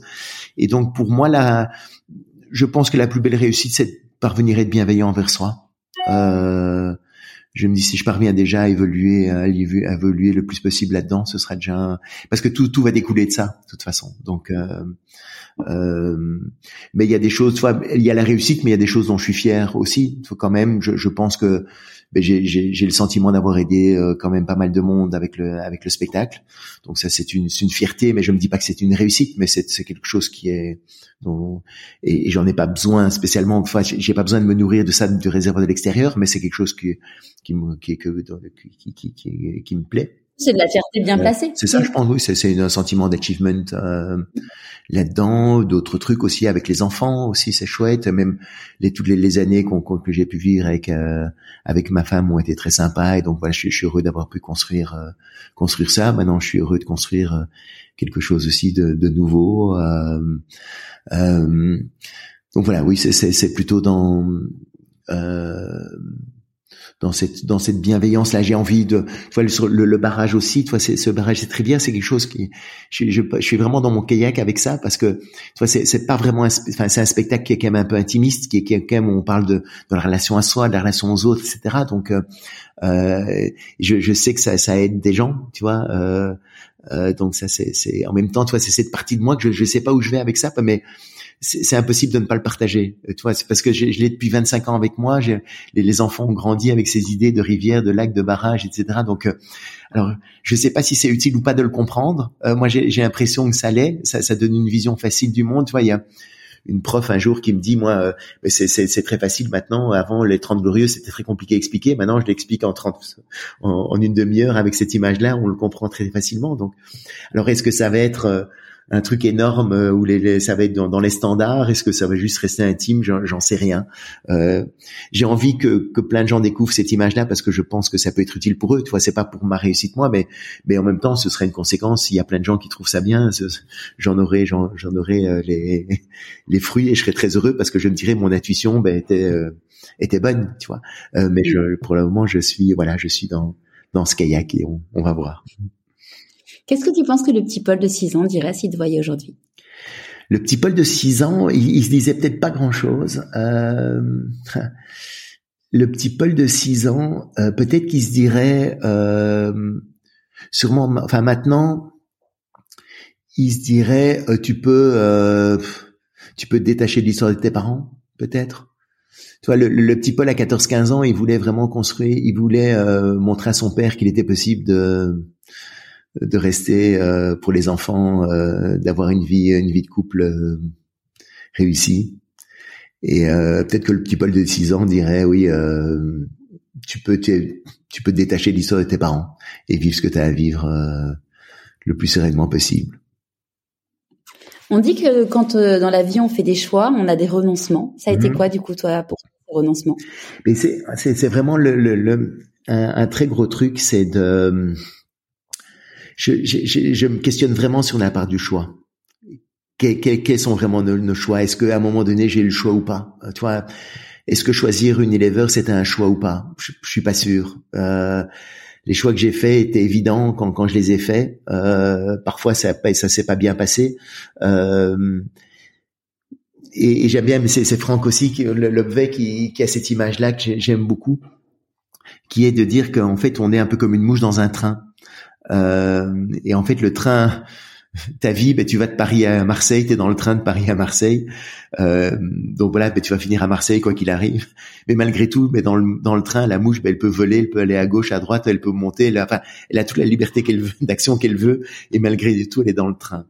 Euh, et pour moi, c'est ça la rivière un petit peu aussi, c'est dire voilà, j'ai ma rivière le courant m'entraîne quelque part, à un moment donné, il est trop fort pour moi, quel est mon choix? Est-ce que je, est-ce que j'ai vraiment le choix de résister? Est-ce que j'ai vraiment le choix d'y aller? Est-ce que à d'autres moments, j'aurais j'aurais pu être construit différemment et prendre d'autres choix sûrement? Tu vois, je euh, mais je, je, suis ce que je suis et donc voilà, c'est c'est le, c'est, le grand questionnement que j'ai maintenant, c'est quelle, quelle est la part véritablement de, jusqu'où on est vraiment libre de choisir ou pas, euh, ou jusqu'où nos choix sont sont vraiment libres ou jusqu'où ils sont pas prédéterminés par rapport à, à notre histoire ou à notre à notre vie.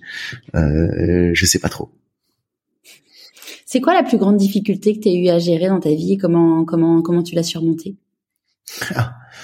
euh, je pense que est-ce que c'est une oui la, la, la, la, séparation le fait que, que euh, ma séparation était c'est sûrement le point le plus le plus difficile. Euh, c'est venu nul. Enfin, je m'y attendais pas. C'est pas du tout comme ça. C'était contraire. J'ai jamais imaginé une seule seconde. En fait, moi, j'étais parti vraiment. Donc, j'ai pas vu les signes avant-coureurs non plus. Enfin, je, je, la voyais plus distante, mais je me disais, ben, c'est lié, c'est lié à elle, à ses choix à elle, à ses, à ses problèmes. Donc, j'étais plutôt dans dans l'idée de la soutenir, toi, dans dans ce, dans ses questionnements personnels dans lesquels elle était et de ça, ce que je, je pouvais tout à fait comprendre. Euh, et donc, j'ai pas compris pourquoi elle s'était fait une autre image de moi que ce que j'imagine que, que, que, que je suis. Mais bon, voilà, c'est euh, c'est son chemin à elle aussi euh, là-dedans. Mais donc ça c'est une difficulté en fait oui, de de pas être compris comme on aurait bien aimé l'être. Euh, euh, cette difficulté-là a été. Euh, alors comment est-ce que je la surmonte? Voilà, ben je, oui, je la surmonte maintenant. Euh, euh, je, je pourrais pas dire que. Je pense c'est comme quand on perd un enfant ou, des choses comme ça, ou quand on perd un membre, une jambe ou quoi. Je pensais, je pense à Philippe Croison, tu vois, qui est un, copain, Philippe Croison, qui a qui a perdu ses, ses bras et ses jambes, et qui est, qui est un type qui est extraordinaire, qui a une pêche, qui a un dynamisme incroyable. il dit, ben tous les jours, je regrette de pas avoir mes, mes jambes, et en même temps, euh, j'aurais qu'une envie de, de retrouver ma vie d'avant je suis bien plus heureux dans ma vie aujourd'hui. Euh, et donc en fait, c'est vivre avec ce, cette dualité là. Tu vois, c'est en même temps, c'est euh, euh, c'est de, je serais toujours triste de pas de pas voir continuer ma, ma, ma vie de couple. Euh, et c'est pas pour ça que ça m'empêche non plus d'avoir de, de, de, vivre totalement joyeusement le, la vie future. Tu vois, c'est c'est c'est pas c'est pas l'un ou l'autre. En fait, c'est accepter les deux. C'est c'est accepter de euh, que, que, que la vie n'est pas exactement comme on l'avait imaginé, et en même temps de pouvoir la vivre le, le plus pleinement possible. Peut-être ça, cette difficulté là, de, oui, à surmonter, mais on la surmontera jamais. Enfin, tu vois, c'est d'apprendre à vivre, enfin, c'est de vivre joyeusement avec ça. Ouais. Tu vois, j'en parlais avec ma psy il y a pas longtemps qui me disait, euh, euh, elle me disait, bon, elle me faisait une séance de MDR et j'avais encore un peu d'oppression dans la poitrine.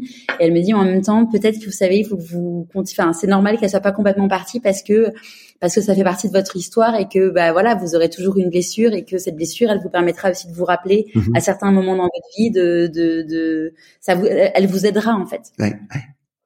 Mais euh, mais il faut qu'elle soit cicatrisée. Toi, une blessure cicatrisée, il y a une cicatrice, il y a, il y a, il y a une marque. Euh, alors, elle, peut être belle, elle peut être jolie, elle peut être tout ça, mais c'est on peut dire que dire qu'à un moment donné il y a plus de marque. Je, je ne enfin c'est c'est pas l'état d'esprit dans lequel je suis. Ou toi, il y a, il y a parfois des gens justement où c'est trop douloureux de le vivre et donc euh, ils, ils, enlèvent, euh, ils, veulent ne plus y penser, ne plus en parler, etc. Euh, bah, D'autant plus quand tu as des enfants, euh, quand tu as des enfants, tu as un lien à vie. Un lien à vie, c'est ça, tu es obligé de, de, de, de, de continuer cette relation-là. Ouais. Ouais, ouais, ça fait partie de l'histoire, tu peux pas, tu peux pas t'enlever, toi 27 ans, moi 17 ans, tu peux pas. Non, pas non, non, Et je pense que ce serait, serait pas sain d'enlever, enfin de s'enlever ah bah, bien sûr. quoi. Euh, y a, y a pas et puis il n'y a pas de raison de l'enlever. Euh, et, et, et, aussi peut-être de ne pas transformer le passé en disant, euh, enfin en voyant tel qu'il était, et aussi euh, se souvenir des bons moments aussi. Je trouve que c'est toujours bien, mais pas dans la nostalgie, mais de se dire que c'était aussi. Euh, oui, pas se dire, oui, oui, Ouais, et dans ouais. ouais et dans le espèce de salaud et, et puis dans la colère constante ça c'est pas j'aime bien l'idée du pardon en fait c'est ou, de cette colère en fait, c'est comme si on on tenait du charbon dans du charbon euh, dans, dans la main en disant je suis en colère etc et en disant je veux pas lâcher euh, et en fait on se rend pas compte c'est on continue à se brûler en fait parce qu'on ne lâche pas le charbon. Et, euh, et juste le pardon c'est en fait lâcher la lâcher le charbon pour, pour, cicatriser et de, de, continuer à rester dans cette. Euh, donc c'est d'abord un cadeau qu'on se fait à soi, c'est pas un cadeau qu'on fait à l'autre. Tu vois, c'est. Ah mais clairement, c'est enfin tu vois j'ai j'ai lu enfin j'ai j'ai pas fini de le lire, j'ai commencé à lire un livre qui s'appelle Le pardon de Jean Montbourquette, mhm. qui est un un petit hasard de la vie en gros, c'est un un ostéo kinésiologue qui qui m'a recommandé ce livre en me disant euh, vous avez un problème sur, enfin, vous avez, enfin, pas vous avez un problème, vous avez une problématique sur le pardon. J'ai oui, je, mhm. je, je, confirme. Et il m'a, il m'a recommandé ce livre et, euh, et clairement, ils disent pardonner, ça veut pas dire oublier. Et avant tout, en effet, c'est, euh, c'est, c'est, c'est, pardonner, c'est, euh, c'est ouais, c'est, c'est de se dire, bah, ça a existé, mais j'ai envie d'avancer. Et, euh, et disait que le pardon commence à partir du moment où tu n'as plus envie de te venger. Mhm. Euh, de la personne qui t'a offensé. Et, et c'est hyper euh, ouais parce qu'en fait tu dis c'est hyper euh, c'est hyper salvateur avant enfin même ce qu'on dit tout à l'heure. Mm c'est déjà euh, sans passer de penser à l'autre juste penser à sa gueule en étant de dire bah voilà si je pardonne je vais aller mieux. Donc donc ouais. Mhm. et ça peut être je te pardonne c'est pas pour ça que je, je vais j'ai envie de te revoir ou que j'ai envie de continuer à ah non, non, c'est pas ça c'est je, je, je pardonne en disant voilà j'ai juste envie de ne plus de, de ne plus être dans, dans, dans la colère, de le sentiment, etc. par rapport à par rapport à ce qui s'est passé. Exactement. C'est un cadeau, c'est clairement. Tu vois, euh, y a, euh, tu peux très, enfin moi je vois, je pense à une personne en, en, particulier qui est pas mon ex-mari, je pense à une autre personne. Cette personne, je suis presque, j'ai presque pardonné, presque, mmh. on n'y est pas encore, mais je suis sur le chemin. Clairement, cette personne, je ne veux plus jamais la voir de ma vie. Je ne veux plus jamais en entendre parler. Mmh. C'est quelqu'un qui n'est pas quelqu'un que je considère bien mais j'ai envie d'avancer, donc je suis plus dans la rancœur euh, vis-à-vis de mhm. cette personne. voilà, ça veut pas pour autant dire que cette personne, je veux qu'elle réintègre ma vie, au contraire, parce que justement tout ça, ça te permet aussi de, de prendre conscience de euh, de qui tu veux avoir dans ta vie mhm. et qui tu ne veux plus avoir dans ta vie, et te dire bah voilà, cette personne, je l'ai jamais sentie, pourquoi je l'ai gardée dans mon mhm. entourage? Pourquoi elle est arrivée aussi Pourquoi elle est arrivée, et, et se dire bah voilà, tu vois, j'en parlais hier avec une amie, je dis mais en fait justement cette petite voix qui te dit il y a des gens, tu as l'intuition que c'est pas des personnes bien. Mm-hmm. En fait, euh, suis ton intuition en fait. S'il y a des gens, tu penses que c'est des gens pas bien, mais en fait, ne perds pas ton énergie avec des gens mmh. qui ne sont pas des gens bien en fait. Et pour revenir par rapport au pardon aussi, c'est là où c'est la, difficulté par rapport aux parents, à nos parents aussi d'être pardonnés à nos parents, c'est qu'on se dit ben ils nous ont blessés, ils nous ont fait ça et ça et ça, et en plus c'est moi qui dois faire la démarche de leur pardonner. Euh, donc ça, nous met encore plus en colère en disant oui ils font rien, ils s'en foutent et ils font rien. Euh, et l'idée de moi c'est on, on pardonne pas pour eux, euh, c'est pas pour qu'eux se sentent bien. C'est comme si notre colère en fait punissait l'autre on, imagine que le, fait qu'on leur en veuille, euh, ça change la vie de l'autre. Mais non, l'autre, on, le voit même plus, on lui parle plus, ou on le voit tous les six mois. L'autre s'en fout qu'on lui en veuille ou pas. Euh, globalement, ça, ça change pas sa vie. Euh, et donc, c'est en fait. Les parents, ça les, rend tristes de voir qu'on leur en veut, mais parce qu'eux, ils se disent, moi, j'ai fait le meilleur, j'ai fait le meilleur avec tout mon cœur, avec. Et donc, du coup, d'autant plus les parents, c'est encore plus compliqué, quoi. Ouais. et donc, l'idée, c'est mais ça, mais donc c'est pas contre eux ou enfin c'est pas pour eux que tu fais ces démarches là c'est d'abord tout pour toi pour euh, c'est ça c'est pour être bien avec soi-même bien sûr clairement. Si tu croises quelqu'un là euh, dans la rue qui connaît pas du tout ta vie et qui te, te dit oh, non mais c'est génial vous avez écrit un livre vous avez, euh, donné des milliers de conférences vous en êtes là uniquement grâce à de la chance mhm. qu'est-ce que tu leur réponds? Non mais nouveau enfin c'est oui c'est les hasards de la vie c'est le destin c'est le euh, c'est c'est c'est mon parcours. Euh, et, c'est là où je trouve que j'aime beaucoup l'idée. Tu vois, pour moi, dans la rivière, par rapport au, barrage, c'est que j'adore que dans la rivière, on peut s'inspirer des autres, on peut s'inspirer des parcours des autres, mais chaque parcours est unique. Alors que dans le barrage, on se compare aux autres, euh, où tu as besoin d'avoir plus, mais tu n'as pas la possibilité d'être toi-même en fait, euh, parce que tu t'occupes pas du toi. Euh, et, donc dans, dans la rivière, moi, l'image que j'ai de cette rivière, c'est que chacun a son à son parcours de vie et que l'un n'empêche pas l'autre. Euh, on n'est pas dans cette concurrence où on doit avoir si si toi tu prends plus de place dans le barrage, c'est qu'il y a quelqu'un qui en a moins. Euh, et, et donc c'est une autre mentalité. Et donc, oui, dans, si tu es dans la logique du barrage, tu, quand tu vois quelqu'un qui a une grande parcelle, tu dis il a de la chance ou c'est un salaud parce que moi j'ai moins de place que lui, etc. Enfin donc euh, dans cette logique-là, dans la logique de la rivière, non. Euh, on a chacun notre parcours.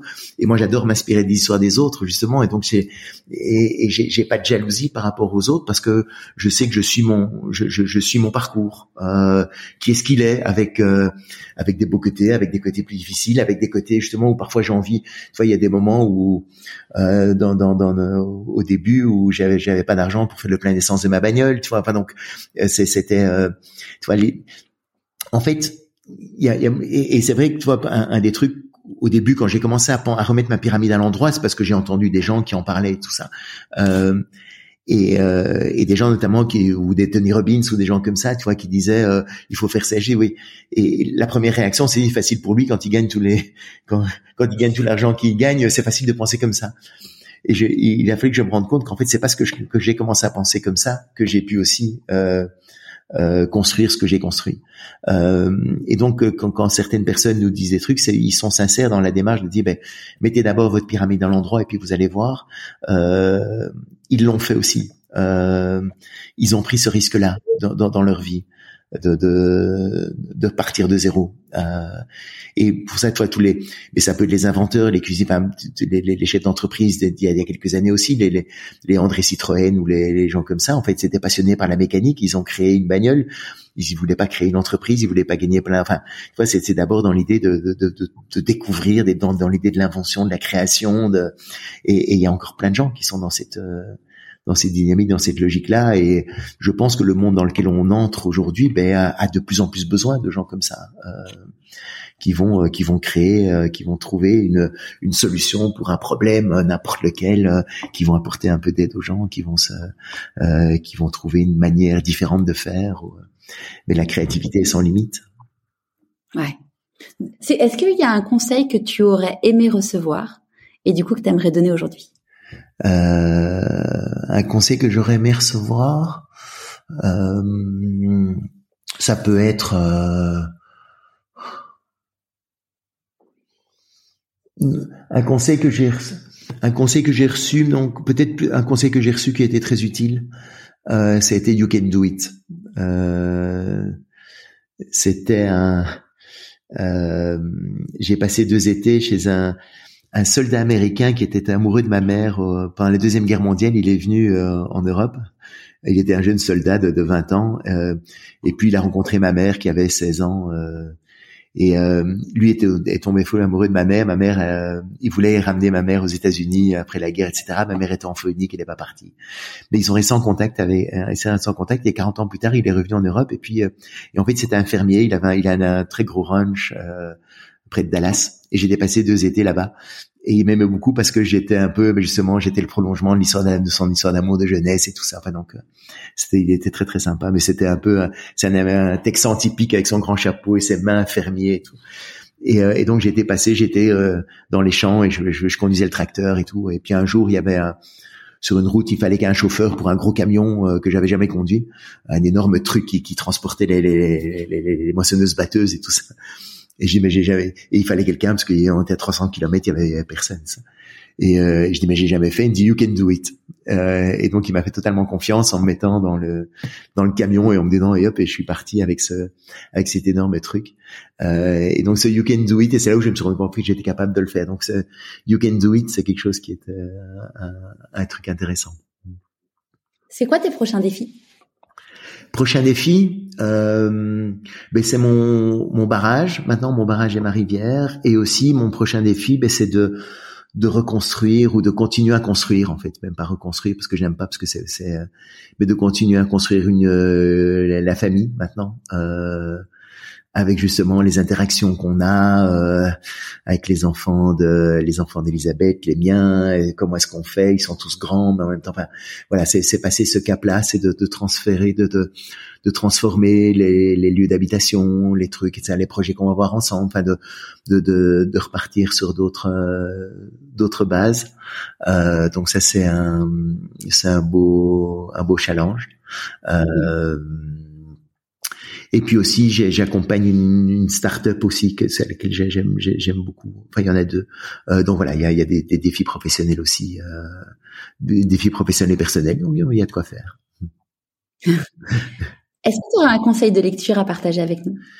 Conseil de lecture, euh, oh, il y en a, il y en a mille. Euh, ça dépend. Est-ce que c'est des lectures plus anciennes, plus euh, Tout est possible. Tout est possible. Tout est possible. Euh, une, une, lecture qui m'a beaucoup aidé, euh, c'était Transformer votre vie de Louise Hay. Euh, ça, je trouvé ça, j'aime beaucoup. Euh, sinon, une autre, euh, mais ça, plus dans ma, dans mon, pour mon, mon côté parent, euh, c'était les livres d'Alice Miller. Il y en a un qui s'appelle C'est pour ton bien. Il y en a un qui s'appelle L'enfant sous terreur euh, et le drame de l'enfant doué. Ça, c'est les trois. Euh, et ça, c'est des livres. Bon, enfin, moi, j'ai Alice Miller, elle, a vraiment euh, un impact énorme pour moi dans dans, dans, dans ma vie. Comprendre vraiment le, le justement cette pédagogie noire, l'importance de cette petite voix, l'importance de comment notre passé nous, nous conditionne ou nous pousse à, à reproduire des choses euh, plus ou moins conscientes. Euh, c'était un, oui, c'était euh, fabuleux. Justement sur le la bienveillance avec les enfants, euh, c'est quelque chose de euh, de capital pour moi. J'ai été très très sensible à, à ces lectures. Super. Alors du coup, si on veut venir voir tes spectacles, on mettra, je mettrai le lien du coup vers ton site, comme ça, il y aura toute l'actu, l'univers de ton livre également. Mhm. Ouais, Parabole des kayakistes. À, qui as-tu envie de dire merci et pourquoi avant qu'on se quitte? Euh, à toi déjà pour cette heure, euh, cette heure et demie ou je sais pas combien, c'était long pour finir. Euh, qu'on a passé ensemble, à ton sourire, à justement à ta résilience et à, à ce que tu fais euh, pour faire passer des pour faire passer des messages. Euh, et puis aussi Elisabeth maintenant, euh, c'est qui est qui est une, une magnifique voilà le, le, magnifique surprise, hasard, destin, rencontre euh, qui se passe, et puis à mes enfants, et puis à mes parents, euh, et à mes sœurs aussi, à mes beaux-frères, à, à, tous les gens qui me sont proches, à, à la vie en fait, euh, à la vie qui qui m'a permis de vivre des moments incroyables et euh, et parfois plus difficiles aussi. Et en même temps voilà c'est ça. Mais c'est tout, tout cette, cette construction personnelle cette richesse là de euh, de, de passer ces, de, de passer tous ces caps Un grand, grand, grand merci, Paul, pour euh, pour ton histoire, pour euh, ton authenticité, et puis euh, pour tous ces messages pleins d'espoir que, que tu partages avec nous aujourd'hui. À mettre en pratique maintenant. et eh ben voilà, il n'y a, plus qu'à. si ça peut inspirer une personne, voilà, voilà c'est. J'en suis sûre, et je suis sûre, ce sera même pas qu'une, ce sera des milliers. merci beaucoup. À très vite, Charlotte. J'espère que ce nouvel épisode vous aura plu. Je vous donne rendez-vous demain dans la newsletter de Pourquoi pas moi et en attendant, si le podcast vous plaît, soutenez-le en mettant 5 étoiles et un commentaire sur Apple Podcast et en vous abonnant sur votre plateforme d'écoute préférée. À la semaine prochaine!